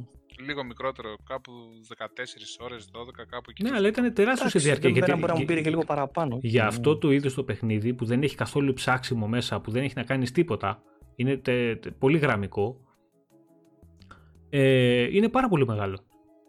Δεν το συζητάμε. Ναι, συμφωνώ ότι είναι μεγάλο και μην ξεχνάμε Day One έκανε 40 ευρώ, έτσι. Ναι. Double- Έχω δει περισσότερες AAA παραγωγές να έχουν τα ελαττώματα που έχει το Plague Tales Innocence παρά παιχνίδια σαν το Plague Tales να μοιάζουν σε AAA παραγωγές. Εντάξει, εντάξει, είχαν, κάνανε, κάνανε πολύ καλή δουλειά. Εντάξει, είναι από τα στούντιο που πρέπει να εντάξει, δηλαδή να τα έχεις στα μπάρι. Βέβαια, αν έχουν βάλει τον εαυτό τους στη διαδικασία αυτή, ε, γιατί δεν μπορείς να τις εξαγοράσει με το ζόρι. Δεν γίνεται. Εντάξει. Εννοείται αυτό. Άμα ο, Αυτό άλλος, άλλο είναι άμα ο άλλος βλέπει ότι όπα, κοιτάξτε εδώ έχω τα, τα φόντα να γίνω κάτι πάρα πολύ μεγάλο και να, να οικονομήσω, για ποιο λόγο να πάει να μπει στη διαδικασία Εγώ αυτή; αυτούς, την, Εδώ ε, όμως, αυτούς τη Κώστα, Super συγγνώμη, Giant γιατί- δεν μπορώ να καταλάβω πώς δεν τους έχει βάλει κανείς στο μάτι ρε παιδιά. Εν τω σου πω μεταξύ, εγώ. και, και θα σου πω γιατί το λέω. Ε, δεν είναι μόνο το ότι έχουν ταλέντο, εντάξει μιλάμε πραγματικά απίστευτο, είναι ότι επειδή έχω δει τα ντοκιμαντέρ τους, μάλλον και οι άνθρωποι πραγματικά αγωνιούνται για το αν θα λες, ζήσουν ντοκιμαντέρ. ή όχι. Ε, Τι σα σου πω το ντοκιμαντέρ λες; όχι, όχι, του, τη Super Giant. Τη Super Giant. Λέω πώς και δεν ασχολείται κανείς με τη Super Giant. Αυτή που έχει κάνει το Addis, ε, το Transistor, το Bastion και αυτά κατάλαβες. Λοιπόν, το, το, το Addis, ε, επειδή το λιώσα τελευταία, ε, παιδιά μιλάμε, δεν ξέρω αν είναι το καλύτερο roguelike ε, παιχνίδι αυτή τη στιγμή που κυκλοφορεί έξω, ειδικά για το 2020. Είναι σίγουρα στα καλύτερα πάντως. Ε, Ρε, δεν, εσύ, δεν αυτοί, υπάρχει. αυτοί τον έχουν απο- αποδείξει τον ρόλο τους. Είναι μια εταιρεία που πραγματικά είναι καταδικασμένη νομίζω να κάνουν καλά παιχνίδια αυτοί. Δηλαδή πολύ προσεγμένα και ιδιαίτερα και στο art και σε οτιδήποτε. Ε, Ρε, και στα έχω δει πάντα, τα και στη ντοκιμαντέρ τους. μουσική, Ναι, Και, και στο και οι animation. ίδιοι- ναι, ρε, πολύ καλό. Ε, αγωνιούν για το αν θα ζήσει το στούντιό τους ή όχι. Δηλαδή λένε πάμε καλά, δεν πάμε καλά και μου είχαν δώσει ένα deadline και δεν πηγαίναμε καλά και μας πιέζαν. Και λέω, μαλάκα, εξαγοραστείτε γάμο το σπίτι σας. Δηλαδή να μην έχετε αυτό το άγχος. Φτάνει, θα πεθάνετε από το Ε, Εγώ άγχος. ξέρεις τι απορώ. Άσε, ωραία, δεν θέλουν να εξαγοραστούν. Γιατί δεν ξαναβγάζουν ρε φίλε τα παιχνίδια τους στην πλατφόρμα του Xbox, δεν καταλαβαίνω. Βγάλανε το. Α πούμε το Aedis είναι exclusive στο Epic Store. Από εκεί Ναι, το Epic πήρα εγώ. και Switch. Ε, Ναι, κυκλοφορεί είναι και στο μόνο. Switch, δεν το ξέρω. ναι, είναι και στο Switch νομίζω. Ναι, η- το, ας πούμε το, το Transistor. Το Transistor ήταν Το exclusive Transistor στο επίσης ήταν μόνο για PS4. PlayStation και επίσης. Ναι. Ε, πιο πριν είχαν βγάλει το Bastion. Το Ε, Bastion. μόνο για Ε, Xbox πάρα αρχικά, πολύ ναι. καλά αυτό Ε, το είναι Xbox απερίεργο 360. συνοθήλευμα. Σου λέω είναι περίεργη αυτή η Ναι. Super Giant. Δεν, μπορεί Δεν να είναι, καταλάβω. είναι, είναι πινάλες όπου, όπου πέσει το, φρα- τα φράγκα. Δηλαδή, δώστε μας τώρα και πάρτε το. Ε, Ναι, έτσι, αλλά στο έτσι, τέλος έτσι. πάλι, πάλι αγχώνονται. Δηλαδή, κάνε κάτι τουλάχιστον να deal, αλλά μην αγχώνεσαι. Γιατί τους λέω ότι τις παρακολούθησα όλες τις παραγωγές τους και τους λυπόμουν στο τέλος. Λέω, μαλάκα, εντάξει. Παίρνετε βραβεία και στο Πάντως- τέλος μένετε αν θα ζείτε ή όχι. Πάντως για μένα Κώστα το καλύτερο από τα τρία, εντάξει, παίζει να είναι το Bastion. Δεν ξέρω γιατί το αγάπησε τόσο πολύ αυτό το παιχνίδι. Ναι, είχε κατα... Αλλά- το αγαπημένο μου είναι Καταπληκτική το, μουσική. Το τέτοιο, Transistor. Κατα... Και τα δύο είχαν καταπληκτική μουσική, παιδιά. Και τα δύο παιχνίδια αυτά ήταν απίστευτη η μουσική τους. Το, το Bastion ακόμα το Ρε. βάζει στο soundtrack και τα ακούς ε, άνετα τώρα έτσι μόνο του. Ρε και το Hades, άμα δεις τι μουσικές πετάει, τη στιγμή που τους πετάει και στο σημείο που τους πετάει, θα πάθεις σοκ ρε. Δεν υπάρχει. Λες δεν δεν γίνεται αυτό το, το παιχνίδι, δεν γίνεται αυτό το roguelike παιχνίδι να βαράει τέτοιες μουσικές. Στο σημείο της μάχης, στην κορύφωση της μάχης και στο σημείο που πρέπει. Ε, Είναι απίστευτα δομημένο και μελετημένο το Hades. Δεν είναι τυχαία προτινόμενο για Game of the Year. Ε, όταν είχα δει την ανακοίνωση... Άσε μας τώρα πριν κλείσουμε, μου αφήσεις τώρα Game of the Year να συζητήσουμε Βέβαια τώρα. λίγο έτσι να αγχώσεις. Άσε με να τώρα αγχώσεις να λίγο. μου μου ανεβάσεις την Να πίεση. ανεβάσεις λίγο πίεση, να πάει καλά το βράδυ. Άσε μας τώρα πάλι με τα Game of the Year.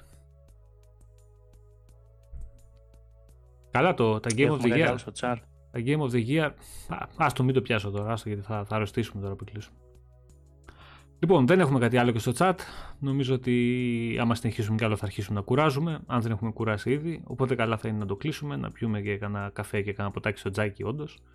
Και όχι μπροστά στο PC. Ο Βαγγέλης να πούμε που παίζει το Σέκυρο, ε, το έκανε χιλιάρι παιδιά. Να του πούμε ένα μπράβο. Το καλύτερο παιχνίδι ever όλων των, όλων των εποχών.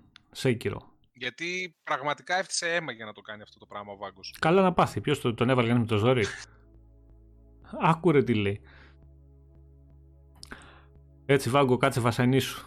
Έτσι, Να, σας έχει- σκληρή σας έχει- δουλειά σας αποδίδει. έχει- Για πλάσματα. Σας έχει πιάσει κότσου η From Software και παίζει το ίδιο παιχνίδι της στη- συνέχεια, ρε κακο, κακομοίριδες. Συνέχεια.